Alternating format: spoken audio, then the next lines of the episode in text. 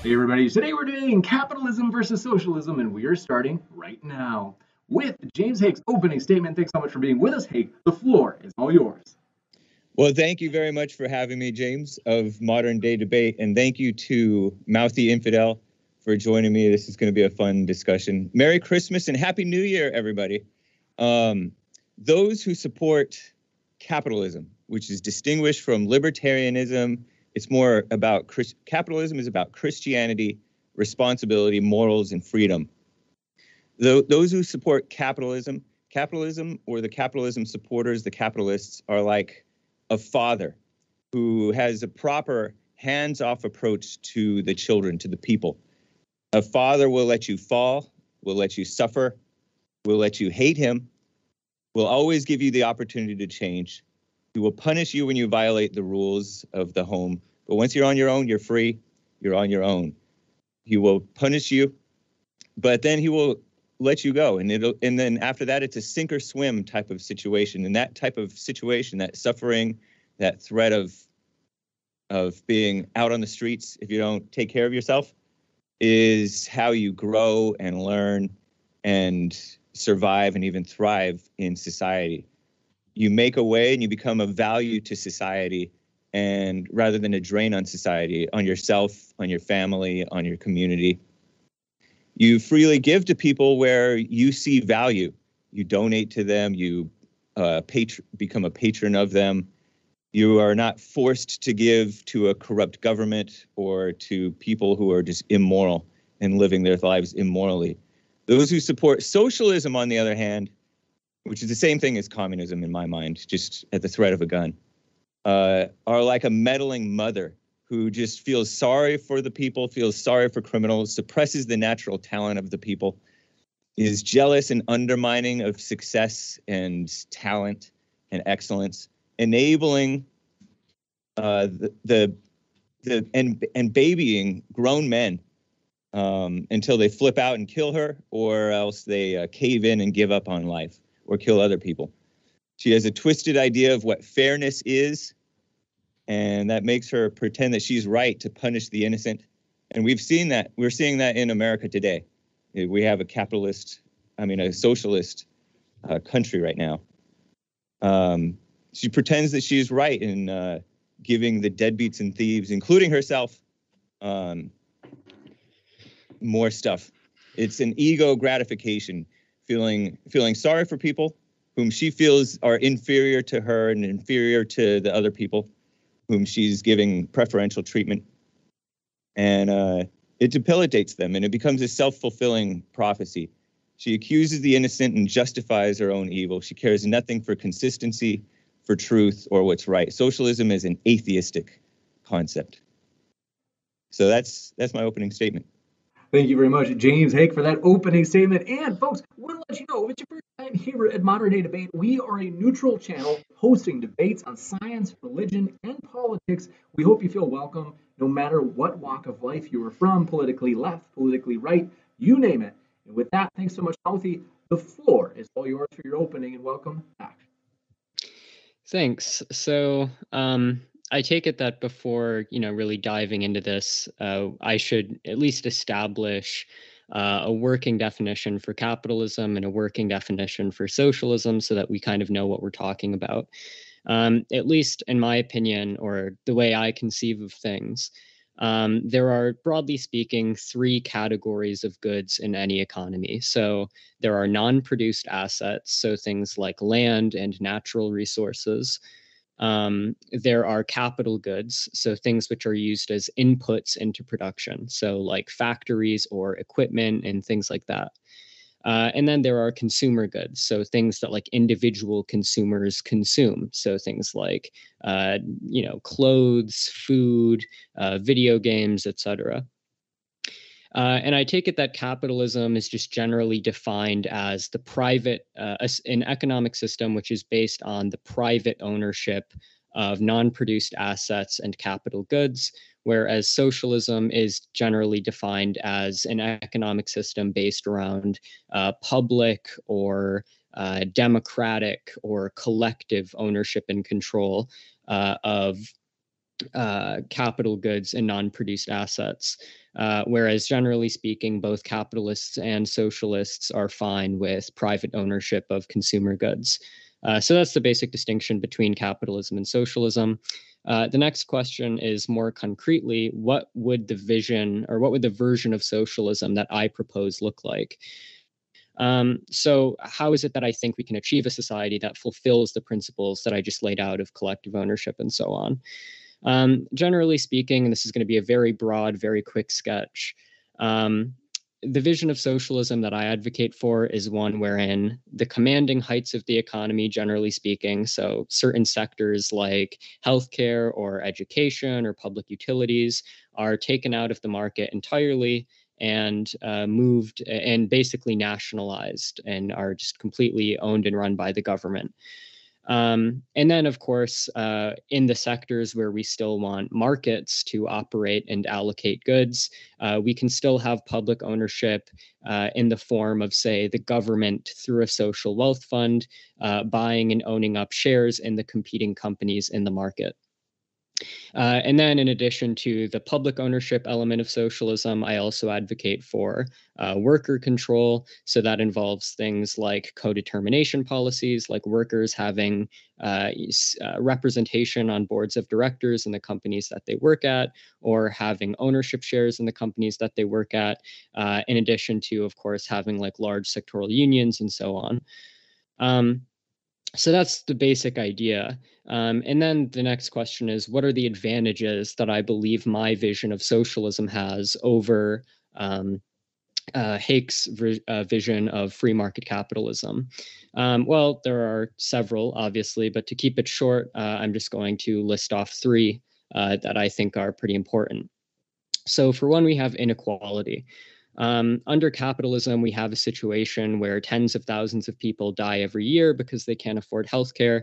Uh, meanwhile, there are people like Jeff Bezos who have so much money that, uh, by their own admission, uh, the only way they could possibly uh, spend it all is by engaging in extravagant activities like going to space, right? Um, and so the next question is why does this uh, inequality exist under capitalism? Well, the basic idea is that like one third of all the income that's produced by our country is called capital income. Uh, capital income flows to people who own capital. And since under capitalism, capital is owned privately by some people uh, rather than publicly by everyone, that capital income flows very unequally to a small privileged group, uh, privileged population of our society. Um, but why should we care about that? Well, for one, we could just point to the uh, falling marginal utility of income. The basic idea is as you get richer, every extra dollar that you earn means less, right? So if I give Jeff Bezos an extra $1,000 every month, that's pocket change. It's, it's not going to really mean much. Um, but if I give some poor, struggling family an extra $1,000 a month, that's the difference between deep poverty and a decent, you know, uh, respectable existence, I guess. Um, and so, if we have an economic system that's distributing wealth grossly unequally, uh, then we have an economic system that's distributing economic resources in such a way that uh, people who need those resources much less are getting uh, an excessive amounts of resources at the expense of uh, people who if these resources were distributed to them, it would mean much more, right? Um, but then there are also broader effects of inequality, which we could be, which we should be concerned with. For example, high inequality leads to lower economic growth because people on the lower end of that distribution uh, have less access to things like quality healthcare, quality education, and other resources that are necessary for becoming a productive member of society.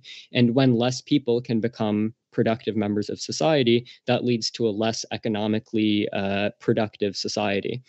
Um, in addition to that, uh, it's been shown that higher levels of inequality leads to things like higher crime and lower social cohesion because inequality, of course, breeds resentment.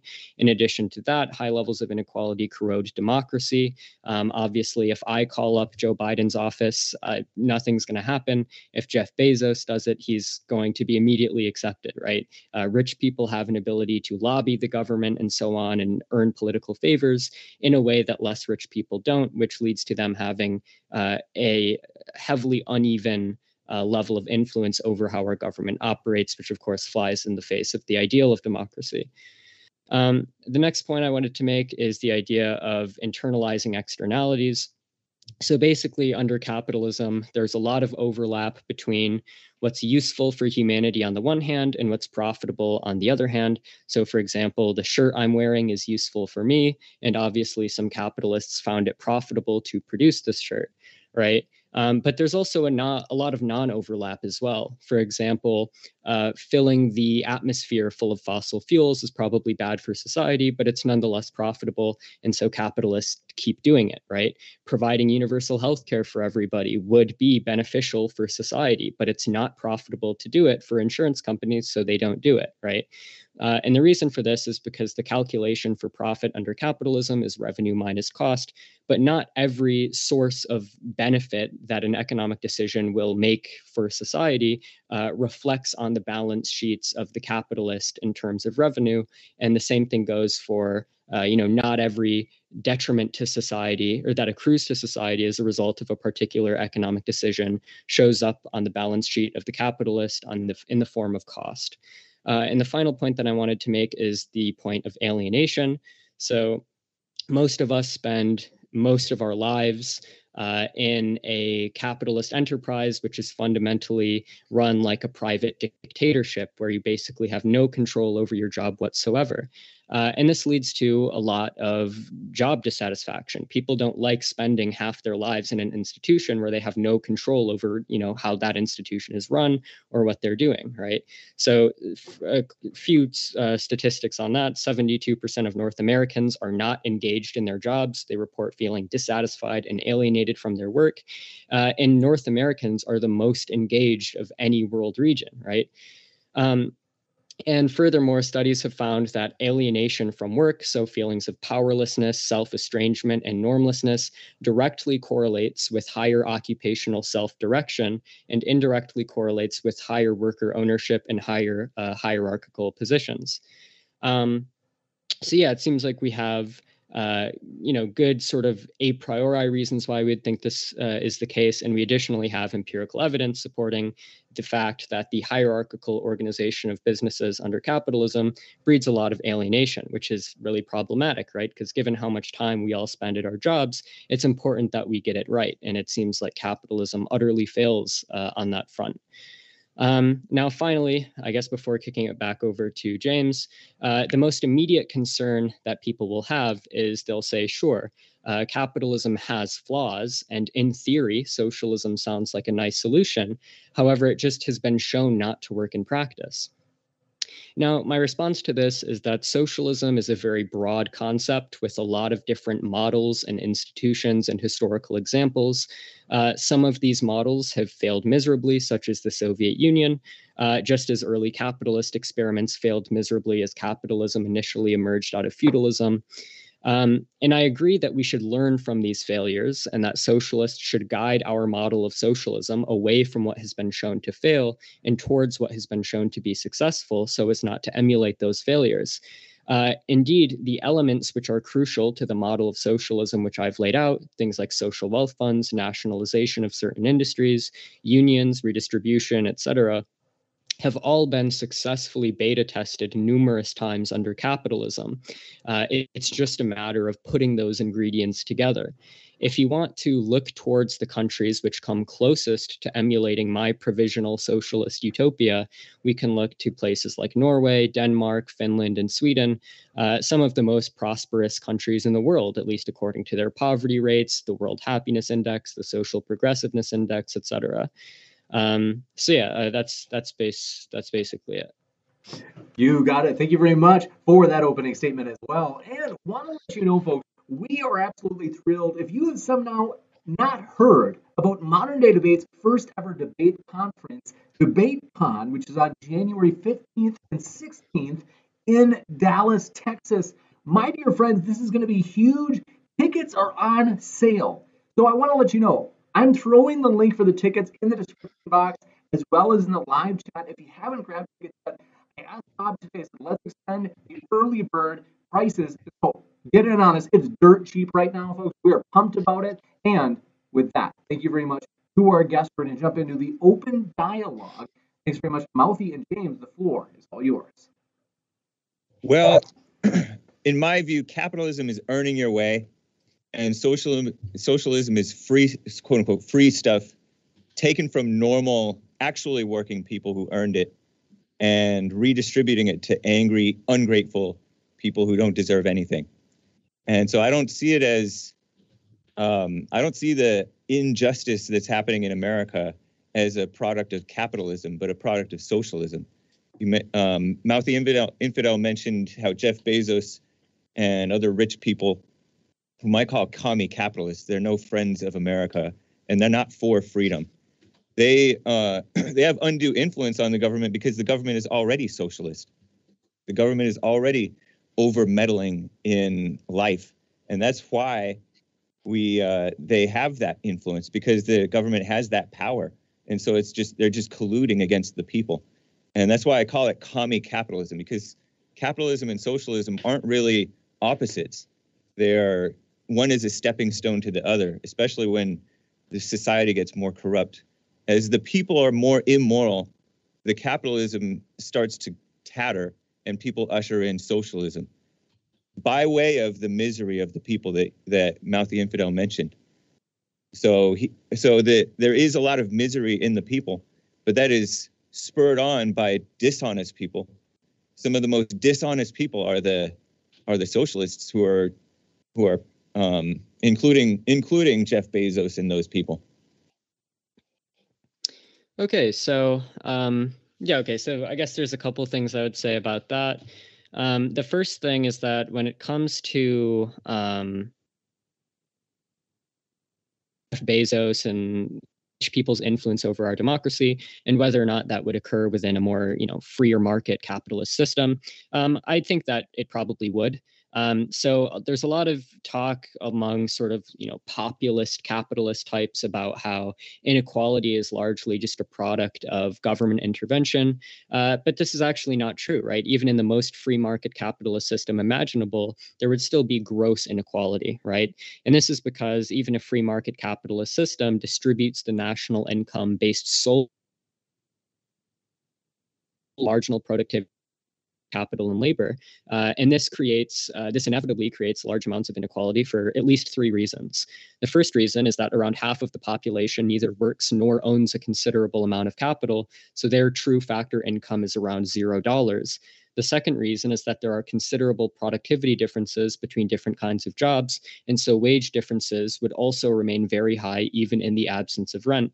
And the third reason is that capital is distributed extremely unevenly, and so capital payments would remain very unequal even without, you know, uh, you know, rent-seeking behavior and so on. Uh, and so, if I can show, which I think I have, that any free market capitalist system will produce gross inequality. And you know if the government still exists in such a system then you know it's just an inevitability that some people have way more money than others. So some people will have more of an ability to influence the government than others right? This just seems like an inevitability under any capitalist uh, system. Um, additionally you talk about how you know the problem with socialism is you give people free stuff by taking it from those who earn it. Um, and I guess I would like to, I guess, maybe probe a little bit what you mean by that, because it seems like there's two sort of appeals happening. Uh, one of them is an appeal to desert or what people deserve. And the other thing that's happening is you're sort of appealing to this idea that, you know, it's wrong because it's coercive, like we're coercing people and we're taking their stuff to give it to others. Um, and so I guess I'm just wondering, like, which of those things do you think is like more fundamental to your argument before I, you know, try and address it? Uh, I see that kind of as the same thing because when you're taking something from someone by force, and, and this stuff is in, all enforced by the government. It's not really enforced by the people. There are like a bunch of useful idiots who support it, but it's it's the the injustice is is against the individual. Okay, so um, that, okay, if that answers your question. Mm-hmm. Yeah, I think so. So it seems like you know the injustice comes from the fact that you know you're coercing people to take their stuff. Um, okay, so I guess this is gonna I'm gonna try not to take too long, but the sort of coercion rabbit hole is a bit of a you know is a bit of a complicated thing. So I hope if it's okay, I can just like take a little, uh, take a couple minutes to lay out sort of my view on this, and then I'll give you as much time as you need to respond, of course. Um, right. So, in my view, the problem with appeals to coercion is the following.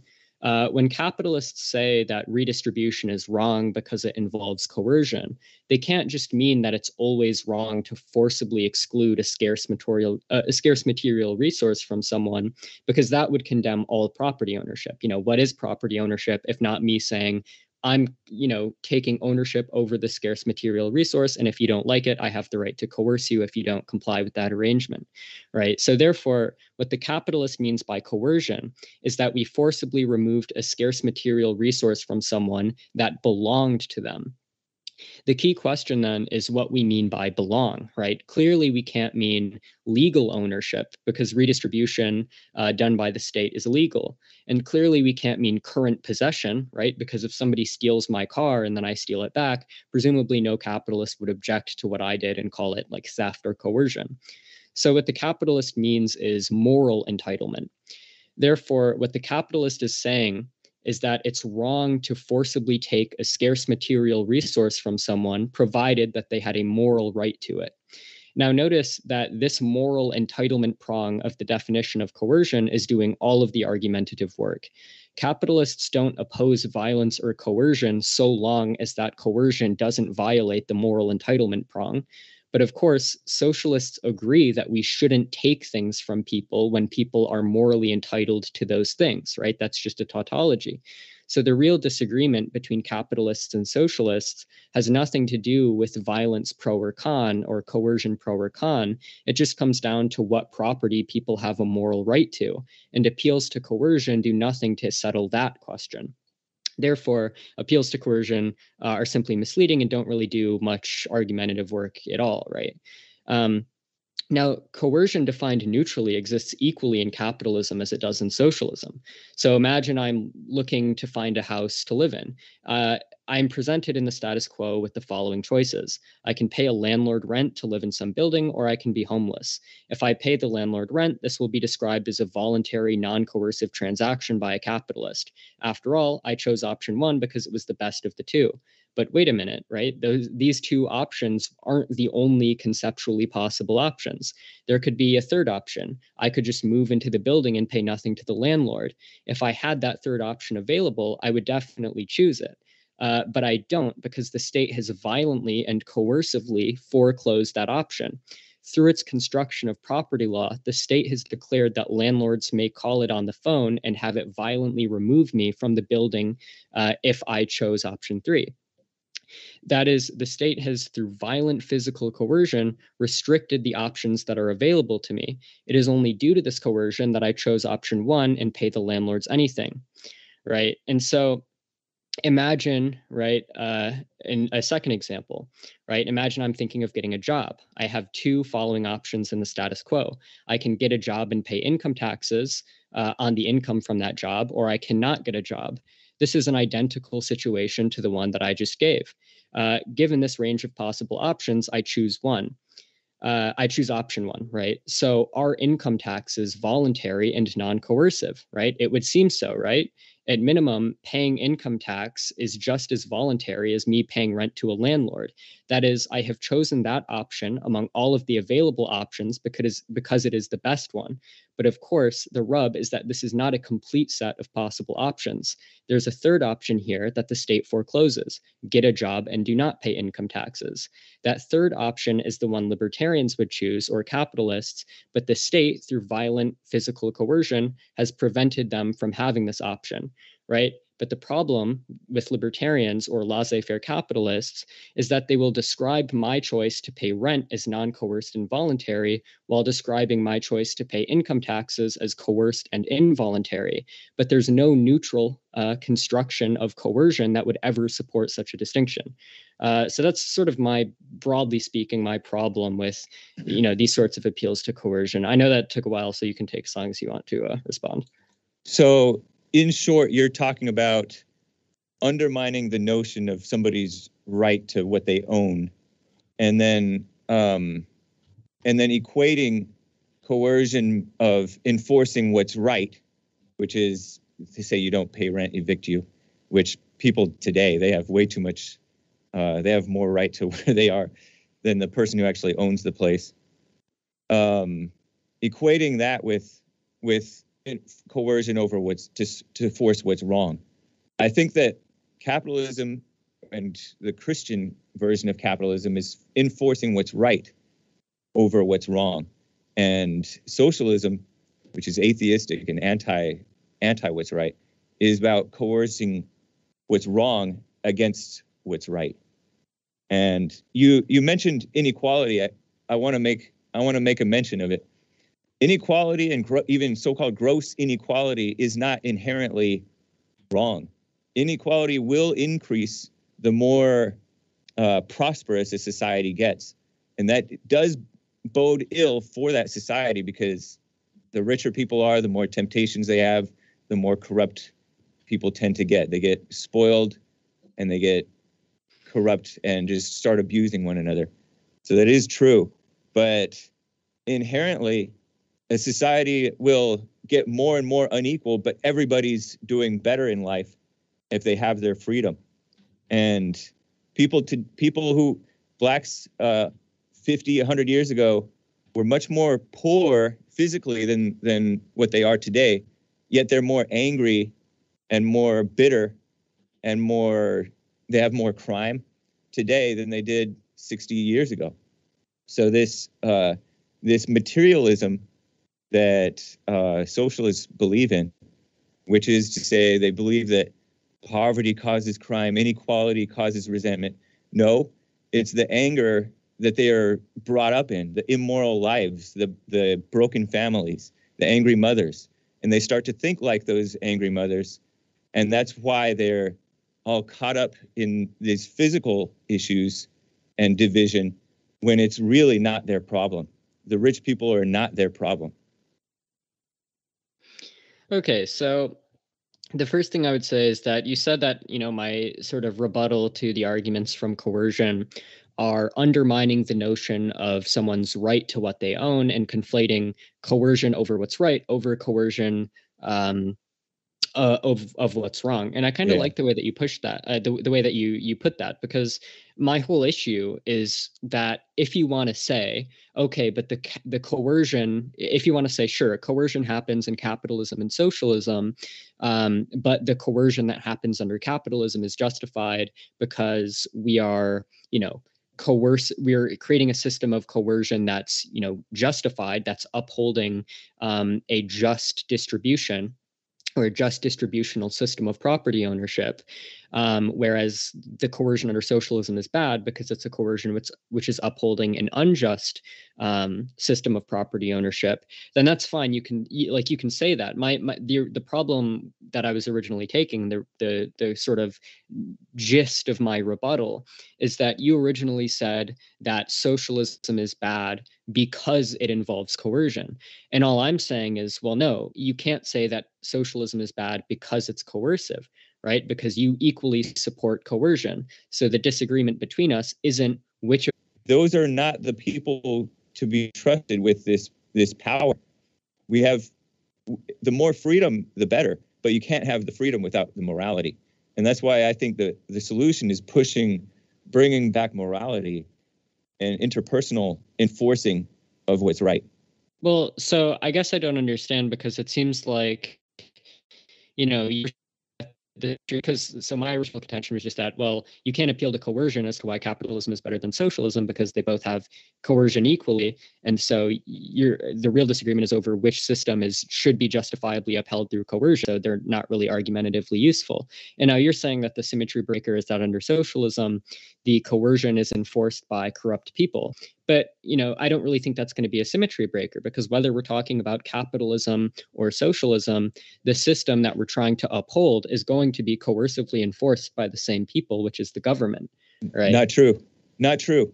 Because when you have when you have capitalism you have more the people control. It's more um, the ideally the companies aren't going to be able to be in bed with the government because the government is not big or powerful enough or micromanaging and meddling enough to have influence on the people's lives.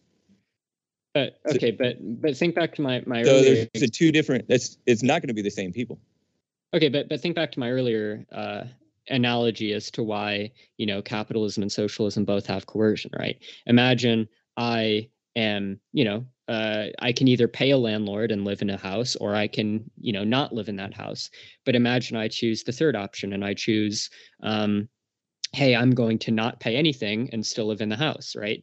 Who's going to who's going to enact coercion to stop me from choosing that option right it's going to be the government right Uh, Maybe. uh, so so it's going to be the same people um, I don't know. well you know in in almost every case that's going to be that's going to be the case now i guess like you could make the argument that under socialism because Would you would you rather con- confront the local cops or the uh, or your landlord, or would you or would you rather try to confront this unnamed bureaucrat who's making this decision for you? Because Well, you're at the under- mercy of the bureaucrat, and you Well, have no way of confronting them.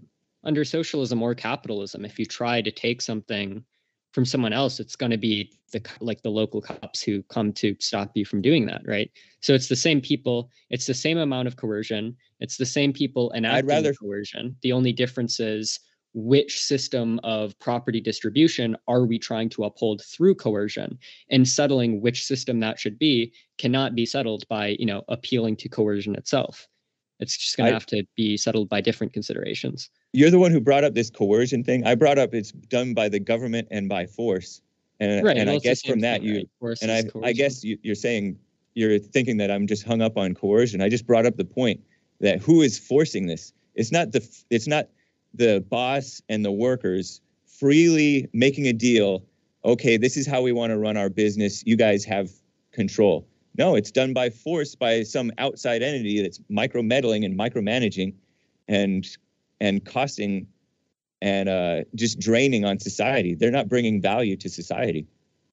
And so this, uh, I don't know, it's it's kind of crazy the way that you're thinking.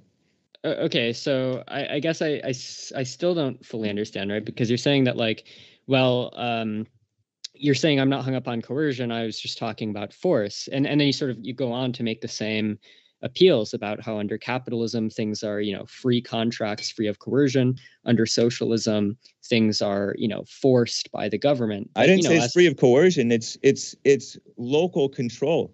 When you have local control, it's so much better. You can face the person who's wronging you. You cannot face you cannot face the government that hides from you. Would you rather face the local police or the feds? The federal police are much worse. well i don't see what about socialism versus I, so like i take it that Socialism dispute- is big government.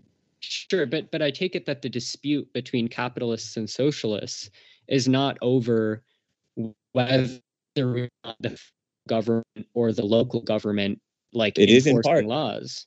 I, I mean I, I don't think so. I think like the dispute between capitalists versus socialists is generally just about whether we want capital goods and um, non-produced assets in the hands of uh, the public or in the hands of private owners, right? That's the Now, academic. That's the academic version, but, but that's not how it works in and practice. socialism both capitalism and socialism by any common conception are compatible with either laws being enforced by the federal or local government so i just i don't know why that would be a consideration because in reality, in practice, look at what they're doing. It's just a constant power grab. The socialists in the government, which is both the Republicans and many of the, the and the Democrats, they're they're grabbing more and more control and micromanaging and and enforcing like ridiculous statement, ridiculous things.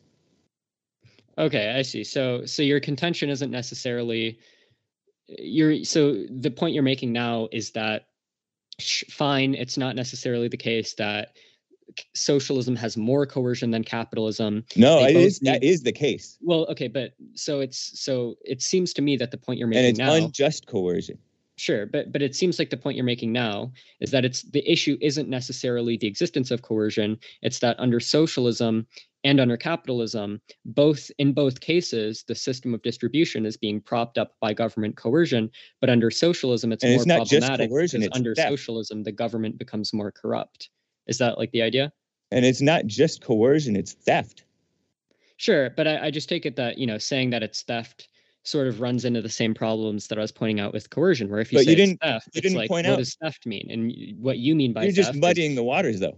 Well, no, but so so you say it's it's theft, right? But my problem is like, okay, well, what does theft mean? It's taking something from someone else that you don't have a moral entitlement to. Right. So we both agree that theft is wrong. We just disagree over who has a moral entitlement to what property. And so settling the question of who has a moral mortal a moral entitlement to what property, that's the real dispute between us. And that dispute is going to just have nothing to do with like saying it's theft just begs the question, right? You're just assuming it doesn't beg the question it means that the socialist is going to beg the question, pretending not to know, because the socialist has no morals or values at all. And well, that's so, why they pick and choose and say the white man stole the land and committed a genocide against the Indi- Indians, when in reality, that's not how it went. But they will lie and deceive and undermine and just question all morals and values that everybody knows you have a right to your property.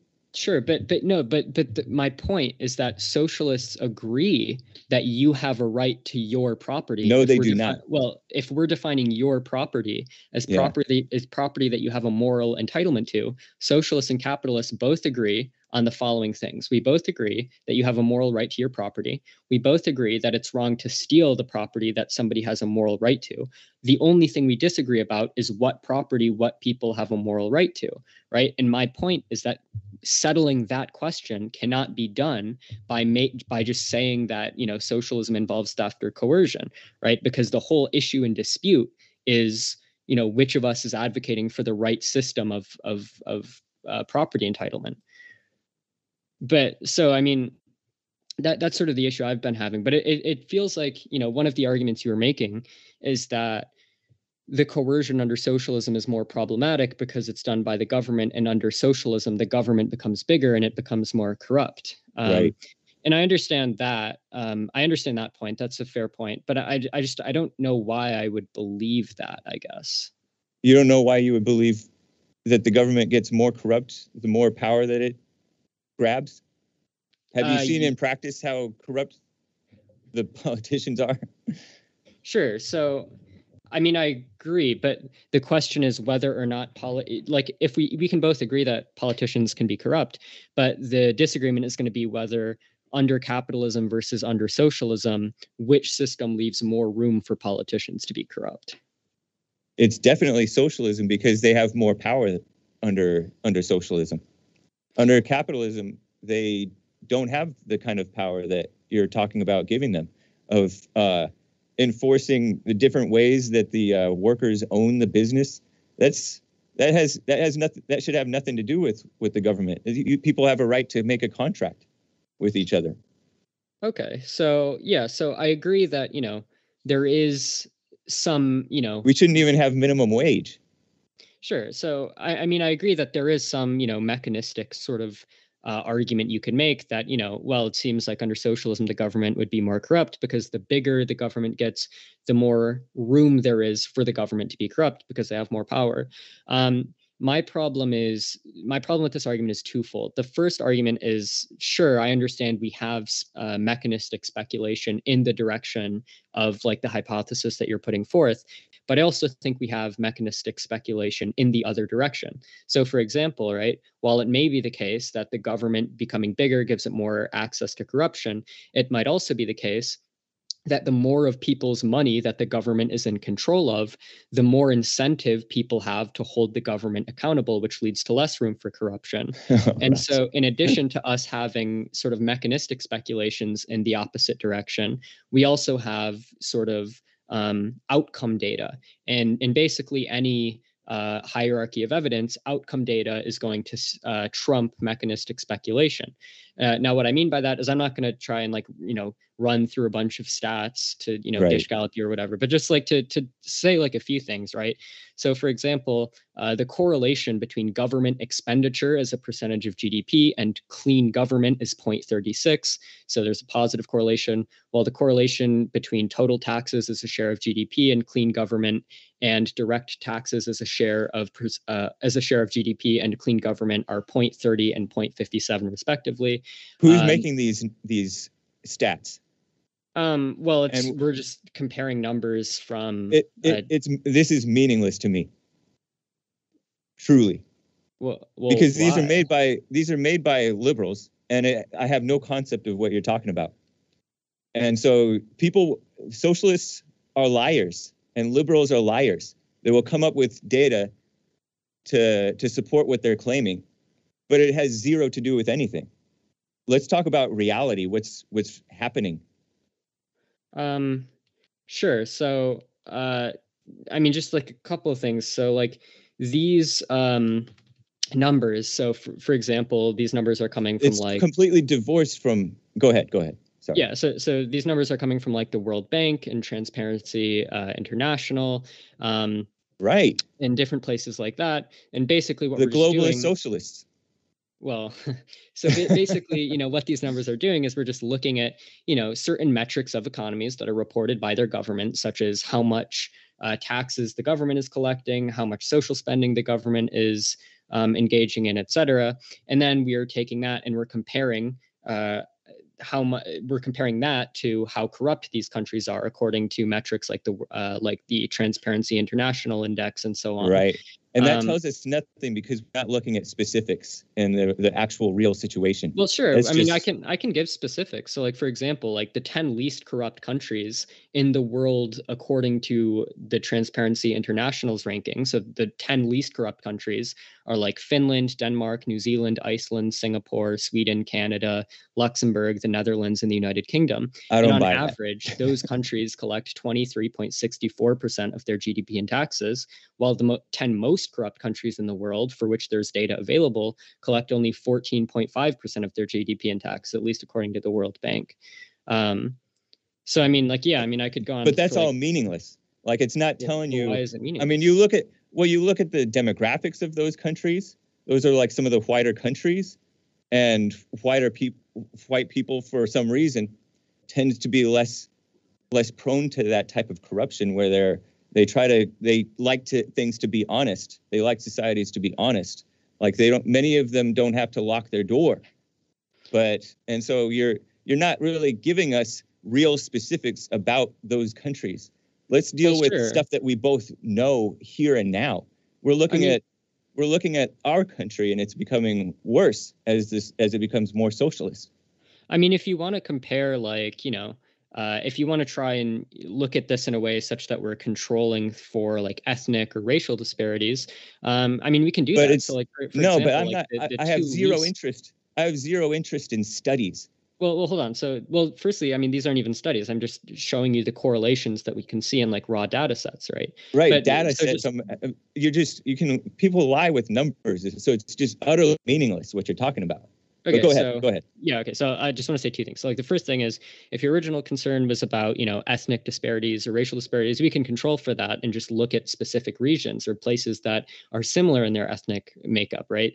So for example, the two least corrupt countries in sub-Saharan Africa, that being Botswana and Mauritius, uh, I probably pronounce it wrong, but those two countries have disproportionately large public sectors, welfare states, central government expenditures as a percentage of GDP, and socialist governmental uh, parties, right? And then if you want to compare like white countries, like countries like Denmark and Sweden and Finland, uh, which have larger governments, uh, are less corrupt than places like the United States and Canada and the United Kingdom, which are also white and are, you know, have s- smaller governments and are more corrupt. Now, it seems like your second objection was to say that, you know, you don't, you're not really interested in these numbers because, you know, people will lie about these numbers. And so basically, what I would say about that is that so we have this data, right? We have the data that there are a bunch of different data sets and studies corroborating the hypothesis that you know bigger governments are not more corrupt.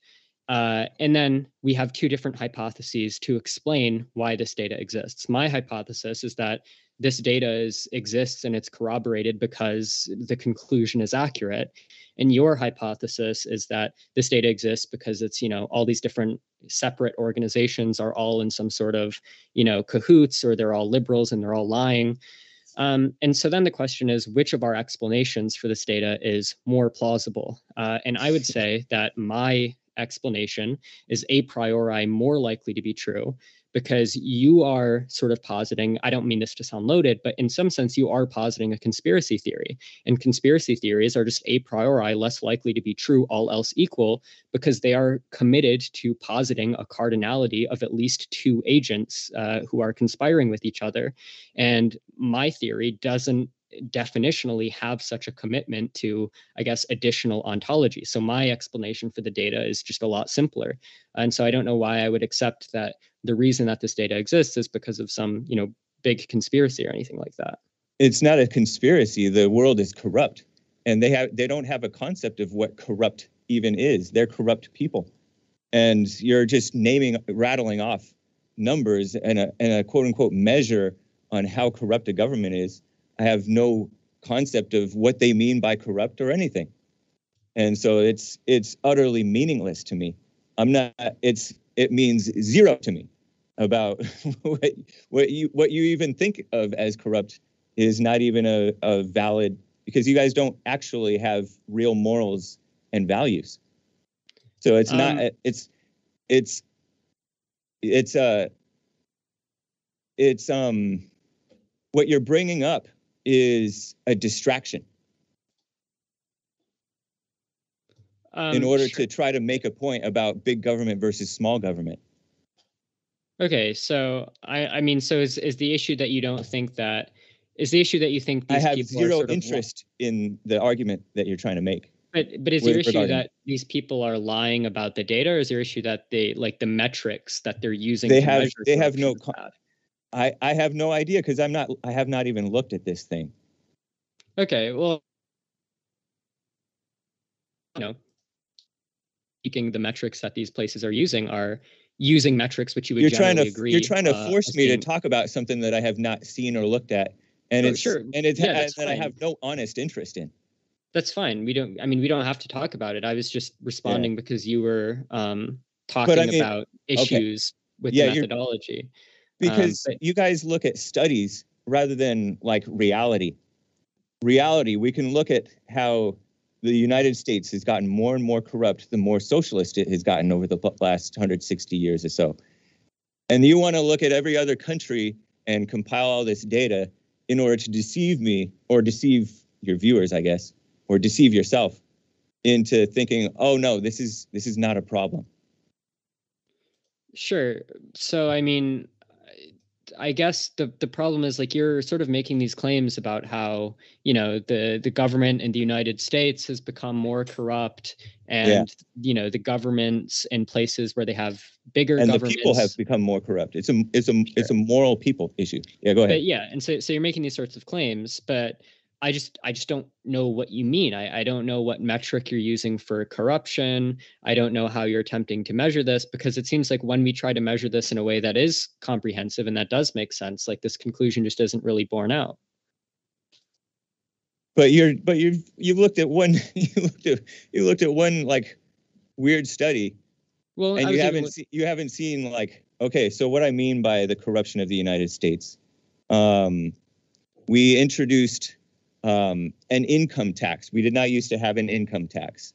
We have these property taxes. We are paying we are paying rent to the government. In California, people are getting, and they they tried to stop it, but now they've trying to re, reinstitute it. People are being taxed out of their own homes. You talk about being evicted, taxed out of their own homes that they've paid off completely, retired, and then say they die and then their their children inherit it or something like that. And then all of a sudden the tax goes from a thousand a year to twelve thousand a year. And the children aren't making the same kind of money, and the money is worth less and less and less. We have a minimum wage, we have women voting, we have um, abortion on demand, we have um, the races. They're trying to stir the races against one another. We have um, more and more out of wedlock births and children being raised by single mothers and turning into criminals or or turning into uh, social justice warriors and politicians. Um, we have a corrupt country. It's becoming more atheistic. We have people thinking that socialism and communism are fine, and we have people being called fascist and racist. Racism doesn't even exist. We have a, a false thing being taught in schools And school education, by the way, is not a way anymore to get ahead in life. That's just a side note, something that you mentioned. Because people are being indoctrinated, they're not being educated. So that's that's what I mean. That's one some of the ways that I mean that we're becoming more corrupt in America. Okay, so I guess my issues with that are a lot of these things. So, for example, when I ask how are we becoming more corrupt, well, okay, well, firstly, I just want to say, like, because you sort of uh, dismissed the things that I was appealing to by saying you're just looking at one weird study, but I mean, no, I'm I'm, I'm looking at correlations between different metrics from different from a bunch of different sources, from the World Bank, from the Transparency International. But it's uh, not. I could reference some not, studies, but yeah. I mean, I'm I'm looking at a, a bunch of different metrics, but I mean, look so if if you're going to say that the reason we know we're becoming more corrupt as a country or our government's becoming more corrupt is because so some of the things you mentioned like uh, we have higher taxes um, we have a minimum wage we have people who are pro-socialism. I mean i just take it that the including including things that are involved with the system that i advocate for as just part of your definition for what constitutes corruption rather than giving some neutral definition of corruption that we can both agree to and then showing that the policies that I'm advocating for increase corruption in that sense I just take it that the way you're defining corruption and in doing your analysis is just going to be question begging right? Like of course it's going to be the case that socialism increases corruption if in your definition of corruption you're just appealing to the things that I'm advocating for right? But that doesn't actually say anything informative about the substantive outcomes that the system I'm, I'm advocating for will lead to. Um, right. Like it, it's just not informative because I already knew that my system involved these things. Right. Yeah, I see what you're saying. So, because you are a blind person and you believe in socialism, you think that um, we can make up this neutral definition of morals in order to, in order that we can both agree to in order for you to deceive people into thinking that more people recruit more people into thinking that socialism is a good thing. Well i'm not saying that we have to create a neutral definition of morals although although that would also probably be helpful. I'm just saying that like look if you're going to make the argument uh if you're going to make the argument that my system is bad because it increased like so okay so imagine if i were to make the argument that capitalism is bad because it increases human despair. And then you said, okay, well, what do you mean by human despair? And I said, oh, well, by human despair, I just mean there's private ownership over the means of production, there's low taxes, et cetera. You would be like, well, okay, but that's not really an argument. You're just saying, uh, you're just saying that like your system increases this thing with a negative connotation and then when asked to define the thing you're just you know you're building into your definition the things that i'm advocating for so that it just becomes a tautology that the thing i'm advocating for is going to increase the thing we're talking about right? Because you're including it within the definition. And you're so fine with really all the other argument. i see what you i see what you're saying but you're you're fine with all the other stuff that i mentioned that that isn't explicitly socialist. The uh the division that the socialists are sowing between the races, the uh, killing of the babies in the wombs, the um, the the increase in anger, the exploitation of anger that the socialists do to um, try to recruit more workers into or disgruntled employees anyway to be to join unions and become more so little socialists. You're you're fine with the pushing of anger the pushing of envy, the pushing of the pushing of uh, theft and selfishness that um, is inherent in socialism, because you don't see that those things are inherent in socialism. Yeah, so I would say that when it comes to the division between races, right? Um, what I would say to that is I agree that of course division between the races is bad. I'm for, you know, racial parity and I'm for there being, you know, uh, cohesion between the races. I'm I'm very much for that. But the case you would have to make in order to show that this is a bad thing that increases with socialism, I mean, you can't just simply assert it, but you'd have to give some evidence that increasing size of government actually increases disparity between uh, between the races. And I just don't see any reason to believe no. that. In fact, I would no. what's that, happening? go ahead. Go ahead. So, in fact, I would say that we have historical evidence that uh, uh, divergence between the races or conflict between the races becomes more uh, inflamed when racial, economic, and social inequality increases. And I take it that through things like socialistic policies like redistribution and such, um, that would decrease the economic and social inequality mm-hmm. between the races, that racial tension would actually be ameliorated rather than inflamed by the types of things that I'm advocating for. No, I'm saying that they are they're using the natural fissures of society, the um, the anger that is in the black homes because they're being raised by single mothers and they're being brainwashed with this phony idea of racism. They're using the socialist degenerates like Black Lives Matter, who have zero love for any black people, are being rewarded for being a drain on society by the socialists. They're using them in order to do a power grab. So it's a divide and conquer kind of situation. I'm not saying the increase of the government is necessarily doing that, although it is, because you have these these females and POCs in the government, and the and the white kiss ups in the government who are exploiting that for their own power and money. But their the purpose of Black Lives Matter is to malign, defame, and tear down the the remnants of the morally decent capitalist society that we have. And they go after the best people, the white Americans, the uh, men, they go after conservatives. The men would be the men are the solution for the black community, fathers. Uh, they go after the Christians, which is part of the solution for the black community, police, who are part of the solution for the black community.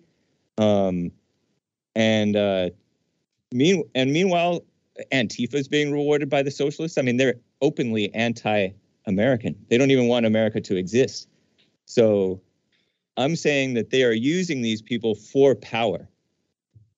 Okay, so I mean, I guess my counter argument would just be even if I granted that all these organizations like, you know, Antifa and BLM, even if I granted that these organizations are worsening racial conflict or are indicative of racial conflict, um, that still doesn't really settle the question because then the question would just be okay, well, which society would these divisive organizations be more likely to pop up in? Would they be more likely to pop up in a state with or in a country with a smaller government or a bigger government? And I would say that with respect to that question, we actually do have evidence that sort of uh, government redistributive policies and government involvement can create a dynamic or an atmosphere where there's more parity between the races. So, for example, right? Mm-hmm if you look at like Gallup polls and Pew polls about how Americans view race relations, and if you look at how racially divided voting patterns have been over time, it's clear that race relations are higher, are better when racial equality is higher. The Black middle class was vibrant and growing as the average Black wealth nearly doubled from 1995 to 2005, right? During this time, race appeared to lose its salience as a political predictor. More and more Blacks were voting Republican. Um, and you know uh, uh, reversing a decades long trend uh, and in 2004 uh, bush george w. Bush collected the highest share of the latino uh, vote of any republican ever and a higher share of the asian vote uh, than he did in 2000 right? During this time our politics grew increasingly ideological and less racial progressives and the beneficiaries of a generous social welfare state generally supported the Democratic Party, while more prosperous voters were more likely to support Republicans. Hmm. Uh, stable exactly. majorities expressed satisfaction with the state of race relations, right? So majority of people said race relations were good. It wasn't it wasn't quite a post-racial politics, but it was certainly headed in that direction, right? However, after the financial collapse of 2007 and the collapse of black wealth, um, things changed pretty dramatically and race relations took a huge nosedive, right? So it does seem like the types of things that we're looking for, if we're looking for better race relations, so for example, you know, less economic and social inequality between the races, those things could obviously be helped by, you know, government redistributive policies and such that I'm advocating for. It's because it's because uh, socialists are atheists, so they don't realize they think that it's just a matter of having stuff or not having stuff, having money and wealth and not having money and wealth. Poverty does not cause crime. It's the immorality of the heart that causes both the so-called poverty that we supposedly have in America and the crime. And the crime causes the poverty more so than the poverty causing the crime. And so this that's a false idea. And the and the financial collapse was a result of the socialistic ideas. We had Clinton saying, I think it was Clinton, saying that every black family should own uh, own a house. And so they were encouraging and getting in bed with these banks to give them loans that they couldn't afford. And it was a perverse, anti capitalistic, socialistic incentive. And they, they exploit all evil to bring in, usher in more false solutions, is what the socialists do. Um, okay, so and they are and they are explicitly exploiting and and stirring up false anger, and it's so it's not just the fact that this anger exists because of inequality they're they're exploiting it and exacerbating it and lying to the people. We've seen um, them lying. You know sure. that they're lying, right? Well, I mean, I think that's like a whole other conversation. But I Black mean, Lives Matter is all based on 100% lies. Okay, so but I guess I would just say that um, so you said this earlier and you've said it again, and I guess I wanted to touch on this. So you said that, you know, inequality, or you said that uh, the the problem with socialists is that we don't understand that poverty and materialistic, you know, considerations are not what causes crime. Um, and I agree that poverty by itself isn't a very good predictor of crime. I think the data has borne this out um, again and again, right? So I, I agree with that. Um, but the problem is both times I've brought up the relationship between uh, whether I'm talking about crime or you know racial uh, animosity. Both times I haven't said anything about uh, poverty per se or material wealth per se. I'm talking about inequality. And it does seem, and I just gave you some historical evidence to that effect, um, that inequality between groups of people increases animosity between those groups of people, right? Um, so it's not necessarily poverty, it's more inequality because obviously, um, you know, when the people around you have more and you have way less than them, it's very hard not for people to get the feeling that society is kind of fucking them over, right? They're or, sorry, I, I, shouldn't have said that. Uh, they're, they're, you know, harming them or they're disadvantaging them um, because uh, you know they're they're looking at people around them and they're saying okay well why is it that uh, our society is constructed in such a way that everybody else is getting advantaged and i'm being disadvantaged right? And so the um, socialists lie to them and tell them that it's racism. Um well i i, I don't think so. I mean yeah they do. Are you saying socialists don't say you're poor because of racism Oh, well, I mean, sure. Like, I, I think there is a good argument to be made that in large part the racial disparity, the economic disparity between black people and white people is due to a legacy of slavery. I think there's a good no, argument to that effect. Not at all. But I mean, the point is that, like, even if I grant all your claims about that, the point is still that we can see historically that one racial so like okay even if i say that an instigating factor for um, racial animosity is uh, that bad people and socialists and Antifa and BLM um, are lying to black people to instigate them to be angry even if i granted that we still have empirical historical evidence that racial uh, tensions fare better when racial equality is uh, increased, right? So I could just say, sure, it's BLM and they're tricking the black people into being angry, but I still have historical evidence that BLM is less effective at doing that, or the evil atheistic socialists are less effective at doing that uh, when Black people are more equal to white people, right? Because uh, they're going to be less receptive to those sorts of lies if they don't already have some underlying sense of unfairness because of the inequality they see around them, right? So not, even if I granted what you're yeah. saying, it's not incompatible with the point that I've been making. I agree with you that if blacks were to get married and do it the right way and have have morals. And because marriage it, married blacks when they have a married household the so-called poverty that they suffer just greatly diminishes w- when compared with with whites. Because it is it is an issue of their own immorality and it's being encouraged. And I'm not saying that it's Black Lives Matter and Antifa and, and these others lying to them.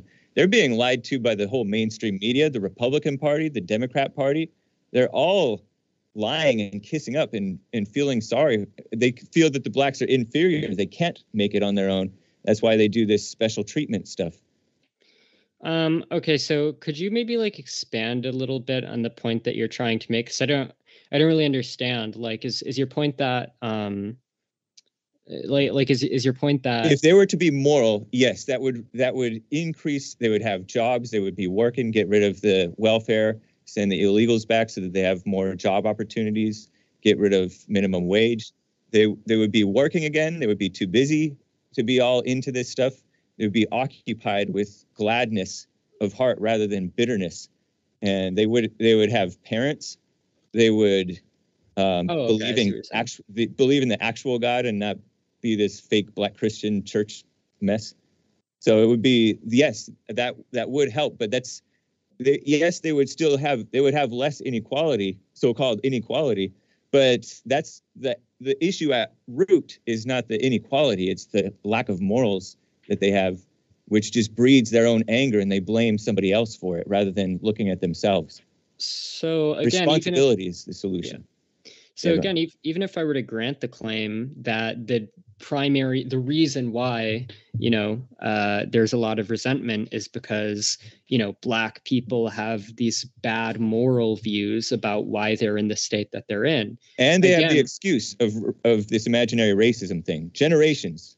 Yeah, go ahead. sure even if i were to agree uh, that that's like an instigating factor the problem is again that's still compatible with what i've been saying because i could just then say okay well based on the historical evidence it seems to be the case that black people are less likely to have this decay in their morality as you put it when there's less inequality between them and white people because you know uh, maybe them seeing that inequality around them makes them more susceptible to being uh, you know, tricked by these racial narratives. At least that's what the empirical evidence would suggest. Now, I'm not saying I actually grant your premise that this is the cause. I'm just saying that even this argument is not compatible with the point that I've been making, which is that we can see that lower levels of inequality uh, of equality between the races breeds more racial animosity and it seems to be the case that government redistribution and such is one way of alleviating that inequality But that's not going to solve their moral issue. They're never going to it's never going to be enough.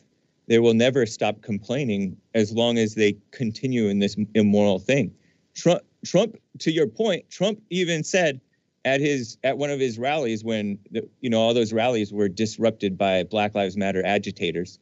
He said, "I think I could talk with these people, but some people you can't talk to.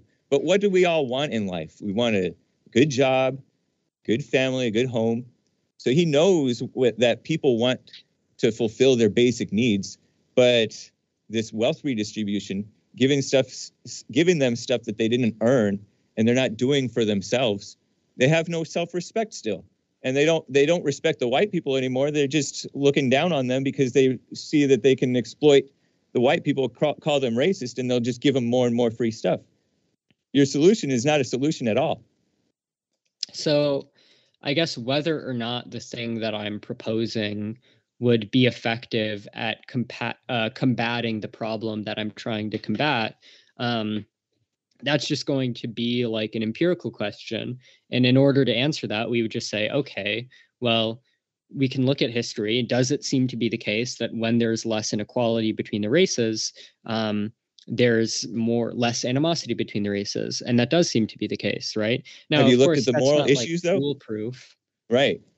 That's not like foolproof data. There could be, Yeah. you know, uh, there could be uh, other variables at play that are creating like a spurious correlation or something.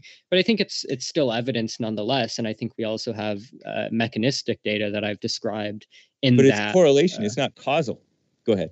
Sure, but but okay, but when I have certain mechanistic arguments that I can make, such as it seems like broadly speaking, we do have evidence that um, uh, inequality is a predictor of crime. Uh, we can look at raw correlations, or we can look at more detailed studies that take into account other uh, other factors to ensure that there is more likely to be causation. Right.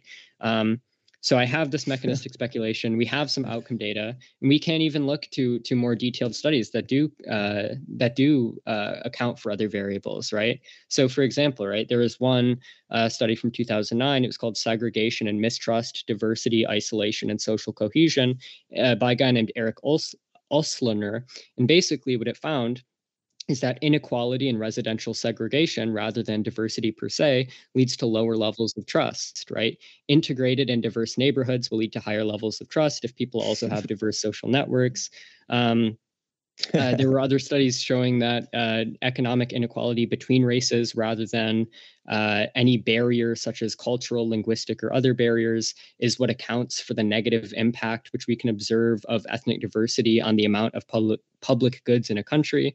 So I mean, like, yeah, I mean, it seems like we have strong theoretical reasons to believe this would be the case. We have Believe data. What would be the case now? the case uh, believe that it would be the case that um, more inequality between races leads to more tension between those races, right? Like we have very strong a priori theoretical reasons why we would think that's the case. We have raw correlational data we can look at. We have more detailed studies we can look at.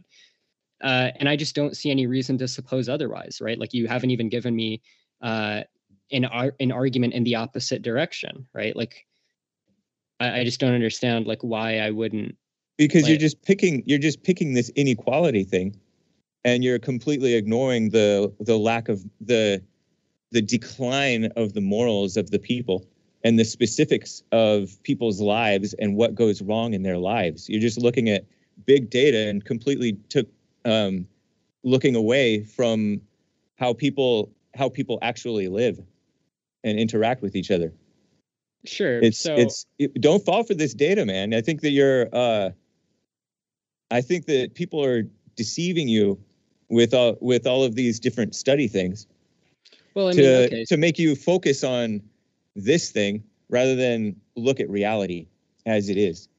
Sure. So um, I'm not saying that inequality um, is the only factor which plays into tension between the races, right? I'm, The I'm sure. inequality would solve itself if they had the morals. And, and Well- the inequality is not inherently a, a bad thing. Okay. Um, well, I, I don't agree with that, but so there's a couple things I would say. So the first But that's thing, a mama thinking mindset. But go ahead. go the, ahead. the first the first thing that I would say is um uh look I'm not saying that inequality is the only factor. Sure, there could be other factors. There could be factors relating to uh, culture or morality, but that's all compatible with what I'm saying, right? All I'm saying is that inequality seems to be a factor, such that all else equal, a system which leads to less inequality between the races, which requires some level of uh, redistribution, um, But it doesn't all else equal, that. that go ahead. system would have less uh, would have less uh, animosity between those races, right? Um, so yeah, and I guess as as to your other point that redistribution is not required to tackle inequality between the races. I guess I would just say like like I'm not sure why I would suppose that's the case when in every other instance when it comes to inequality more broadly i don't have data specifically with respect to racial inequality but when it comes to inequality more broadly it seems that uh, redistribution is continually very effective at alleviating economic inequality and without that economic redistribution um, inequality seems to persist to a very high degree right um, and so I'm not sure why racial economic inequality would, would be an exception to that more general rule. Um, and, and like even even if I were to say that it's it's theoretically possible, which I'm sure it is, that sufficient cultural changes and sufficient changes in the ethics of black people could lead to them closing that gap without an, any economic assistance that's compatible with my point which is just that economic assistance is probably an easier more feasible way to achieve that goal no, man, that's not the case because it, you have to. I think that this is the case where um, you look at how your own your own life. I don't know if you have uh, what your story is, but you look at. Um, they say anecdotal evidence is not evidence, but you look at uh, real life stories of people who who go into a place of suffering and where they're they're basically they suffer some crazy situation and they have to figure out a way to make it and they end up doing the best of anybody sometimes so you have to see how human nature works because this this uh, spoiling of them and redistribution stealing from robbing one to give to another is misguided. It, it is a mama type of meddling solving solving this the symptoms which are not even really the issue rather than dealing with the root uh, moral issues and dealing with the lies of this racism thing shortly we've got to go to the q&a i'll give you a chance to respond though Mouthy yeah so um yeah i mean I, am not sure I, I guess i'm just sort of lost as as to the the point here. I mean, like, sure, there are people who, through ethos and you know personal work ethic alone, um, people can sometimes persevere and so on and close economic gaps. But I mean, when it comes to racial inequality, we have this legacy of of racism of, of no, slavery of okay well in my opinion we have this yeah. legacy of racism of slavery followed by jim crow and redlining and all of these historical conditions which caused black people to be institutionally more poor than white people how generational wealth is this leads to a situation where now black people are still on average less poor than white people uh, and it seems like uh, that hasn't changed so far. And it seems like one very feasible way to make that change is through uh, redistribution policies, right? now, it could be the case that another way of making that change is just to, you know, instill the right ethics or something. Morals and capitalism, um, freedom. sure, but yes. but even if it and that's not the issue. But go ahead. Sorry. And so on that's still that's still compatible with my point right there could be multiple ways of achieving the same outcome um, and i would just say that you know if we know one of the ways even if there might be other ones uh, and the outcome is one that we find desirable why not pursue that that method because we've been trying that for the last 70 years and they're worse off for it they're more bitter more angry and yes they're so-called richer but they're all and they're they're spoiled now and they're they're acting worse than than ever. Well, I, I disagree, right? Because when racial inequality did decrease, we did see an increase, and uh, we did see when racial inequality did decrease, we did see a decrease simultaneously in racial animosity between the races, right? And that the only that only stopped and reversed when Obama got in office, and he said, "Well, yeah, sure. Well, I mean, Obama got and he was after, and he was well, no, Obama got in office after the 2008 financial collapse. I know, but the I don't know that the financial collapse caused them to blame the white man, but I know that they're constantly well, blaming it caused the a white collapse man. in black wealth, which led to an increase in racial disparities because that's what happens when two races become and, more unequal in their economic resources. And socialist Obama was there poised to exploit that anger and lie to them and cause them to become even worse 12 years later, 13 years later. Uh, um, I I don't agree with that, but I mean, even if I you, did grant did you that see again, the riots across compatible. the country last year? Yeah, yeah, sure, but but again, like I don't see how any of this is necessarily contradicting my point. I don't think that you have the root point. You are focused on, um, again, you're fo- focused on the physical and not the what not why they are that way. You're blaming something. Don't fall for that generational wealth stuff. They were doing they were doing better even as poor people. They were happier. They were uh, so-called poor people. They were happier. They had their families together. They were moral. They were upright. They were respectable and respected than they are today. It's ridiculous. Uh, well, I mean, if you want to make the claim that like black people were happier, yes, under like Jim Crow. I mean, yes. That, I mean, okay, but like I, I would need like some like I would need to see what metric you're using. Look at the families happiness. yeah, I know because you don't believe in like I don't know what a mess. You're we, you're all into the the numbers, which are deceiving, man. It doesn't tell you the real story. Uh, okay, but I mean, so I mean, I guess we're just gonna have a very fundamental disagreement because it seems like what you're saying is it's not the case that when there's less inequality, there's less animosity between uh, different it, races. It may or may but not I mean, be, but that's not the issue. That's my but point. if that is if that is the case, then that provides very solid evidence for the claim that if we were to engage in redistribution to lower that inequality, there would be less racial animosity, right? No, it no, it does not because well, who knows? But that's that's you're so you're quote unquote solving one symptom to bring up more issues, more more false, more uh Which more other symptoms.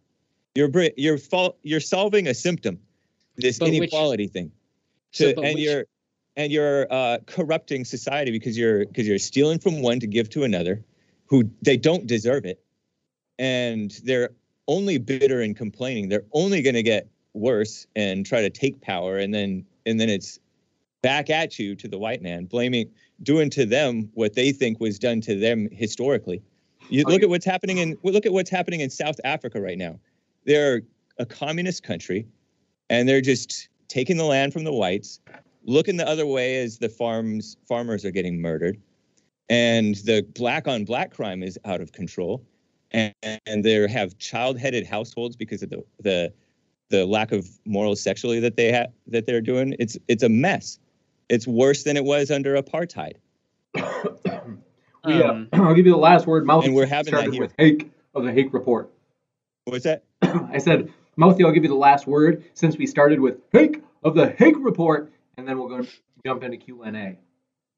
Okay, so yeah, I mean, I guess like, uh, so I guess what I've the case that I've tried to lay out here, I guess for the for the past little you know tangent that we've been on, is that look, uh, we have historical evidence and we have empirical studies which seem to suggest that when there's a lower level of economic inequality between the races, uh, there's less animosity between the races, right?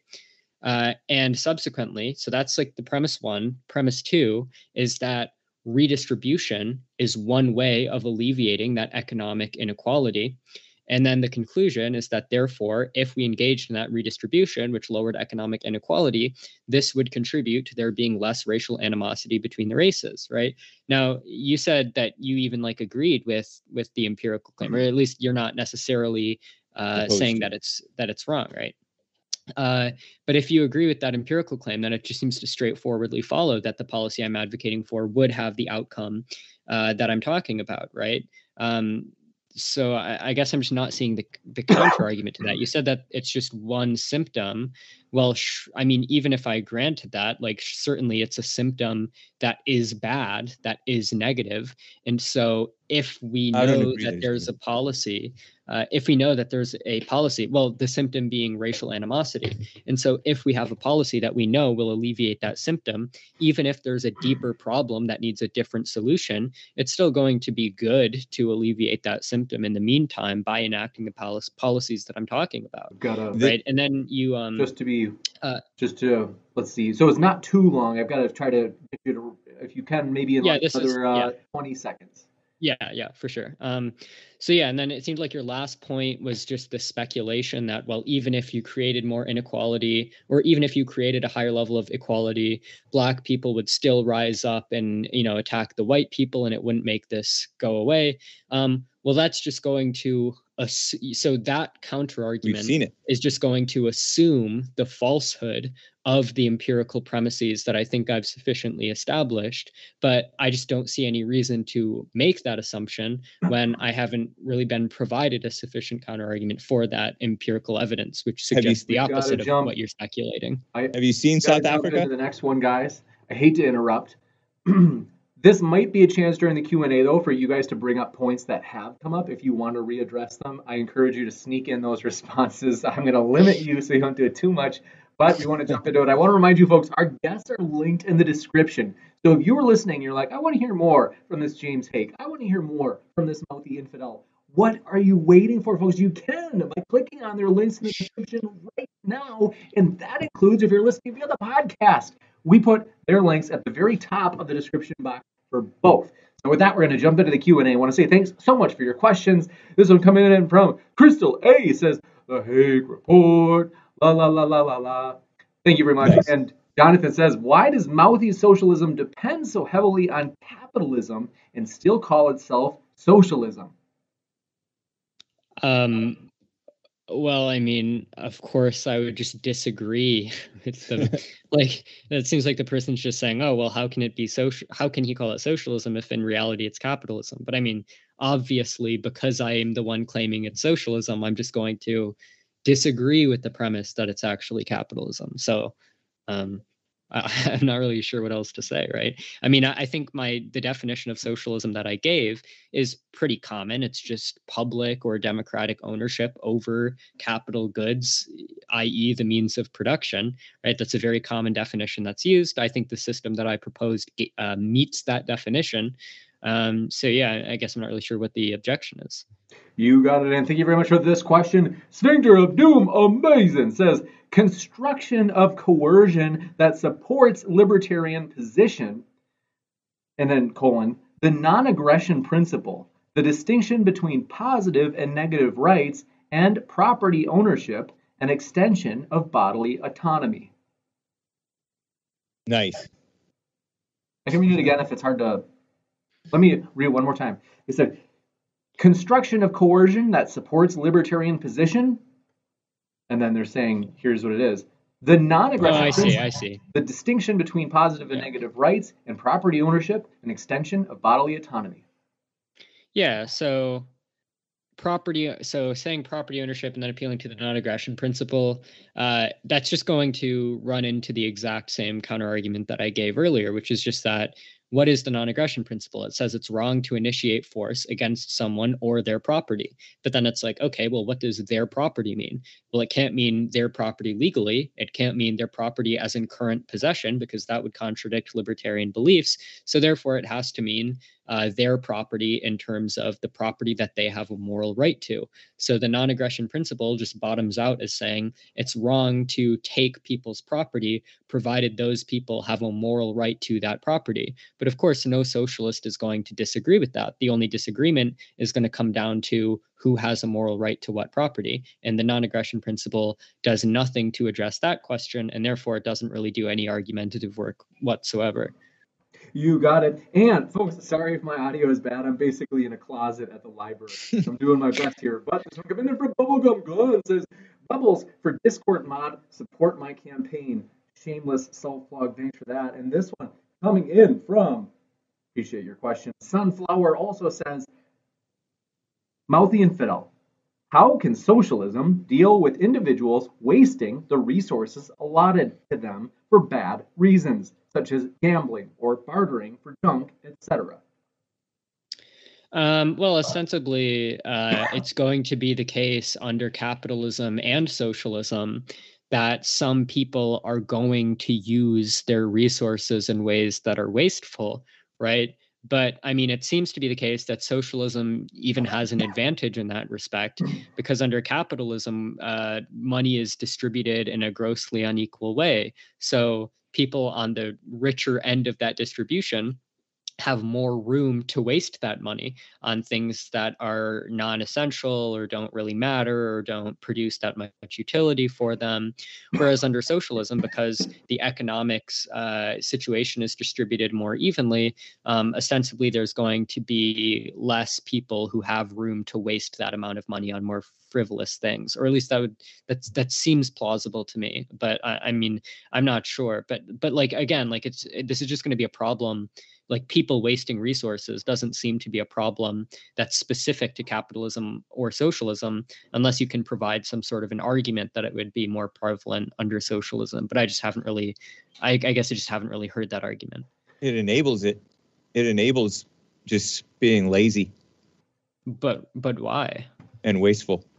Because what? you you you're going to be taken care of no matter how irresponsible you are Right, but so okay, so but it seems to be the case that okay, so it seems like what you're saying is that if we give poor we distribute poor people money, they're just going to become lazy and they're not going to work. My claim, on the other hand, uh, so it seems like your theory of poverty is that poor people are trapped by this culture of poverty and welfare worsens that culture of poverty. My theory uh, is that poverty is basically a matter of uh, there are day, certain day to day difficulties that make it very hard for poor people to better their situations. Uh, so, you know, situation uh, bettering their situations by doing things like going to school to become a nurse instead of a cashier or moving to a better neighborhood or looking for a better job. And so instead of working on their futures poor people are trapped by the need to pay the bills of the moment uh, thanks. and therefore on this theory providing welfare to people gives them that breathing room that's required for them to focus on the future and actually better their situation right? And i think that this this has been borne out right? There was a very recent uh, thanks to socialism that that life is so hard for them in the first place. Thanks to minimum wage and the high taxes and the the uh, printing of money and the just doing away with with people's natural ability to work and make a living. Well so when we're talking about and doing away about... with the morals if there were if, there wouldn't be single mothers if they had the morals. So when when we're talking about poverty well firstly the you appealing to morals i don't think that's incompatible with either capitalism or socialism. So I, I don't think that's going to be consideration in favor of capitalism. No, socialists have morals all, under. Well, they I don't. think so. They don't what, support I'm, what I would morals. say is that they don't people, support family. Well, they undermine okay, family. But uh, well, I, I disagree with with they, that. I, I don't see why do. that would be the case. Well, well, no. In fact, I would say I would make I would say that the opposite is the case, right? What's one of the major impediments to people being able to start families? It's them being afraid of the fact that if they have children, they won't have the resources that they need to provide for them. Thanks so providing people so, no, no, no, no, no. So providing people more resources makes mm-hmm. them more likely to have families, right? Children are a drain on resources. Like if you look at surveys, one of the main reasons for people not having kids is because they're afraid they don't have enough resources. Providing them more resources through redistributive policies they've already to done people that. having That's more what... kids, right? And so subsidizing yeah. people's lives just makes people's lives more expensive. We must jump forward. This one coming in from, do appreciate your question. Pardon it. Mango T says socialism sounds great on paper, but capitalism is better overall because its results are seen throughout the world. Socialism leads to dependency, weakness, and inevitable destruction of society. Yeah, so when it comes to dependency, um, and I'm, I'm glad someone brought this up because this is what I was going to get to just just a minute ago, um, but I didn't have time. So it seems to be like when you just look at it empirically, right? So recently there was a Stockton experiment where some philanthropists randomly selected like over 100 residents of poor neighborhoods in California to receive 500 a month in cash. And instead of working less the people who got the cash actually worked more right? And interviews with the Stockton res- residents who received the money spent it almost uh, found that they spent the m- money almost entirely on necessities like food and utilities and they reported feeling more confident engaged and entrepreneurial um, people who got the money were healthier happier less anxious, more financially stable, and more well off.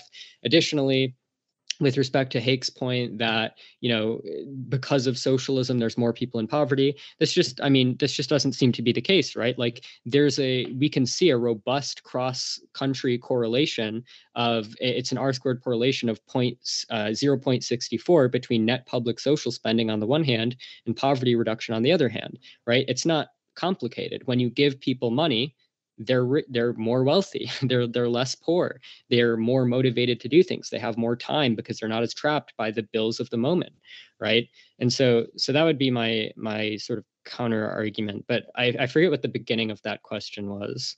They said um, socialism sounds great on paper but capitalism is better overall because its results are seen throughout the world. Oh yeah. I, I guess i would just say that like look um, i think i responded to that in my opening statement which is just to say that like sure there have been horrendous failures of socialist experiments like the ussr or mao's china but you know if you look at the specific model of socialism that i'm proposing all of the institutions that make up that model have been repeatedly successfully beta tested under capitalism. And if you want to look towards the countries which most closely emulate what I'm advocating for, you can look to the Nordic countries, which in fact are not, you know, uh, devastated, but are rather very extremely prosperous, some of the most prosperous countries in the world. Um, so yeah, that's, that's what I'd say about that. There's one coming in from Mango Tea. yeah, that Sphincter of Doom says a third option regarding corruption. The measurements for corruption are incomplete. Distorting price signaling mechanisms is also a form of corruption. Yeah, um, true. So, I mean, even if you wanted to, so I mean, the first thing I would say is that I think that the metrics that I was appealing to when we're talking about corruption are, you know, pretty pretty solid metrics that most people even very distant even people who are very distant ideologically most people could agree that these metrics are indicative of corruption and that you know being higher in these metrics is all else equal a bad thing.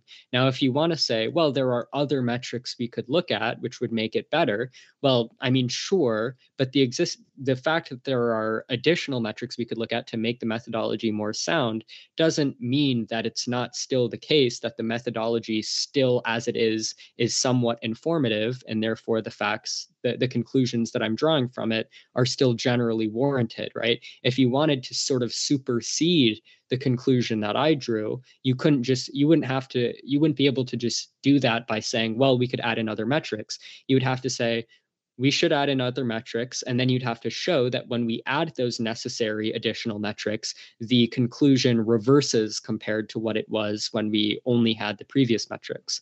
Um, so yeah, th- that's what I'd say about that. You got it. This one coming in from do appreciate your question as well. Nicholas Gonzalez says, Heavyweight Hank. Thanks, James Coons, for the show, and my pleasure. Huge thanks to the guests. They are the lifeblood of the channel, both Hank and Mouthy Infidel. The link in the description, folks. Check them out if you haven't already. Mango T strikes back saying socialism is similar to Islam. They are both decent yeah. provocateurs, and their arguments sound applicable, but reality shows both ideologies contain cancerous ingredients. America is great because of capitalists. Yeah, Islam is communism just in religious garb.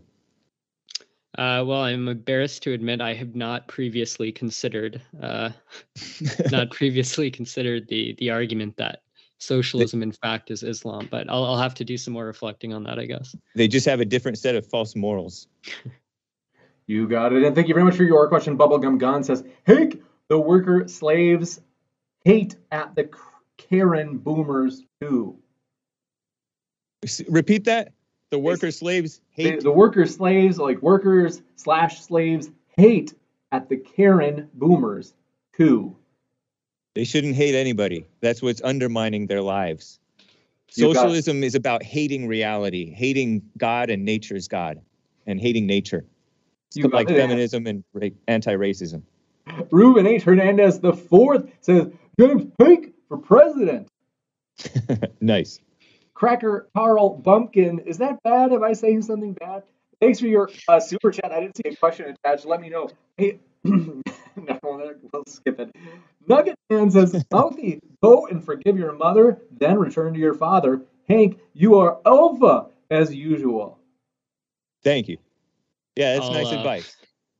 I'll, I'll look into it, okay? Thank you very much. Mango T strikes again, says wealth redistribution does not align with the laws of nature. Nature does not yeah. reward you for doing nothing. Nature doesn't care what you did yesterday. It's all about what you did today. Strive today.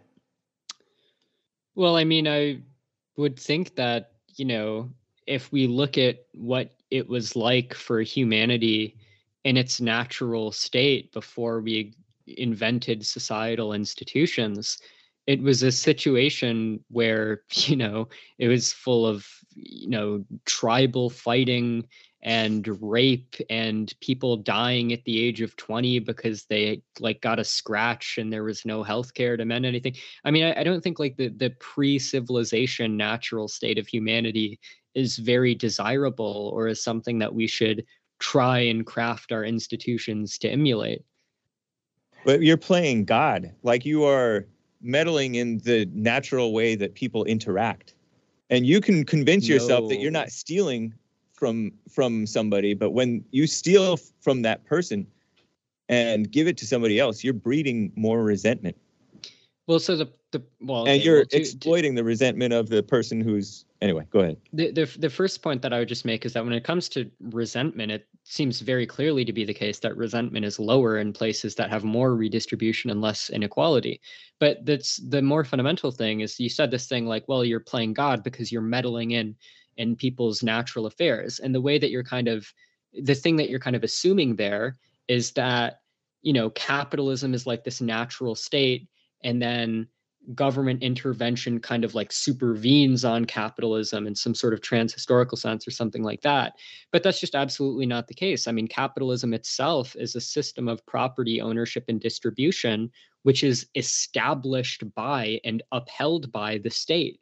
Capitalism isn't any more natural or less government involved than socialism is, right? They're both systems of property ownership that are upheld by state coercion the next the, the question is which system of property entitlement or property ownership is more morally justifiable? Um, but but neither one of them is more natural or, or anything like that. It's clearly more natural because it's the way that god made it. When people people naturally have a sense of right and wrong good and evil fairness especially when they are in a christian nation which is what we once were. And so they naturally like they work on a handshake rather than having people say, "Oh, you have to pay more than two dollars an hour" and all that stuff. Somebody, somebody outside meddling in your affairs. Well, um, I so I mean I don't. This is going to be a very fundamental disagreement, but I don't believe in God. But I mean, e- even if I did, right? Exactly uh, even if I did, and I said like God instilled us with the sense of morality, or even if I took like a naturalist route and said we have this natural sense of morality, yep. and that's uh, and your argument is that's why capitalism is more natural is because it's more moral. Well, I mean, uh, okay, I mean, I I understand why you would think that, and if I were you, I would think that too. But that's not really going to do any work to convince me, right? Because again, it's kind of just begging the question because you're just saying like the I'm not trying to convince you the, the built-in assumption of that argument is that capitalism is more moral than socialism and therefore it's more natural. But of course this entire debate is about whether or not capitalism is more moral than socialism. But but it seems like you've engaged in this weird circular reasoning where you've said you've made an argument that capitalism is better than socialism because it's more natural. And then when i ask you why is it more natural? you say well because it's more moral right? So it's it's like a circular it's like a circular thing. Well um, I said, look at how people naturally interact when like there's a uh, a crisis and they they're resorting to like bartering and stuff. It's the it's this they end up naturally going to fair trade and stuff like that between well, one I, another. I don't think bartering forward. is really equivalent to capitalism, but I also think there are instances it's, of crises where people engage in mutual aid and such, right? Exchange I think value. human nature is very dynamic and has the capacity to manifest in a bunch of different contradictory ways. Mango T says wealth redistribution does not align with laws of nature. Nature does not reward you for doing nothing. Nature doesn't. Oh, I think you just read this. Gosh, one. sorry guys, my working memory is shot. I got it was a bad night of sleep. Sphincter of Doom says how inequality arises is what drives animosity, not the inequality itself. The IZA demonstrated this when it comes to its effects on economic growth as well political favors bad, market mechanisms good? Um, well, I mean, that just doesn't seem to be the case at all. I mean, uh, you know, the the the most plausible mech, uh, the most plausible mechanisms for why um, inequality leads to um, econ- lower economic growth is just because it leads to less people being able to have access to the resources that they need to develop their human capital and become productive members of society. And um, when it comes to you know resentment, I think I mean that just seems very a priori impos- uh, implausible. I mean, when people are becoming resentful because they see inequality all around them, I don't think that it's going to make them less resentful to be like, okay, well, at least this inequality came about through the free market, right? I just don't. I don't even think most people are that like would, ideologically motivated or politically aware to think in those terms they would be more prosperous under capitalism and so they wouldn't be jealous of the person they're not in a moral system in a capitalist system you aren't you're doing better anyway than under the the socialist system and you are um you're not supposed to covet it's like one of the main it's one of the uh 10 commandments thou shalt not covet their neighbor's stuff and what your what socialism does is breed off of violating that and and encouraging that. We must jump to the um, next one. This one coming in from Rum Runner says, if actually Ray the Way first said quote unquote blacks, Hake, it's African American, my guy. quote unquote blacks is a segregation term. No, they're blacks. They're not. They're not African. African is segregation term. That's distancing themselves from what they are. They're Americans. They're black Americans. You got it. Yeah, yeah. I'm not. I'm not really sure the opposition. I I I, I hear blacks said pretty frequently. I I never thought it was really like a racially like negative connotation, but This African American is negative. Rum Runner says if institutionalized racism is holding us black people back and not culture, then why are Nigerian immigrants doing so much better than black Americans? I I mean just that Nigerian. That's not even like Nigerians. Uh, Nigerian immigrants don't even have the same history of segregation and racial oppression that Black people do. So if it's the case that if it's the case that the reason for uh, black people being disadvantaged is because of this legacy of you know racial oppression and injustice then i don't know why you would expect it like that hypothesis wouldn't predict that nigerian immigrants are equally as disadvantaged as black people because nigerian immigrants don't have that same history You- Blacks aren't oppressed. They're only oppressed by their own mothers and by one another. They're evil toward one another. They hate one another. Uh, that's one theory It's reality. From Sphincter of Doom says the war on poverty in the 60s led to a net reduction in the rate of poverty reduction in its first 20 years compared to the 20 years prior, and that was with Jim Crow in effect for the latter. Oh, i'm saying is he saying that the war on poverty did help or didn't help I'll read it just in case it's. Yeah said, I'm, I'm not sure what he's saying they said the war on poverty in the 60s led to a net reduction in the rate of poverty.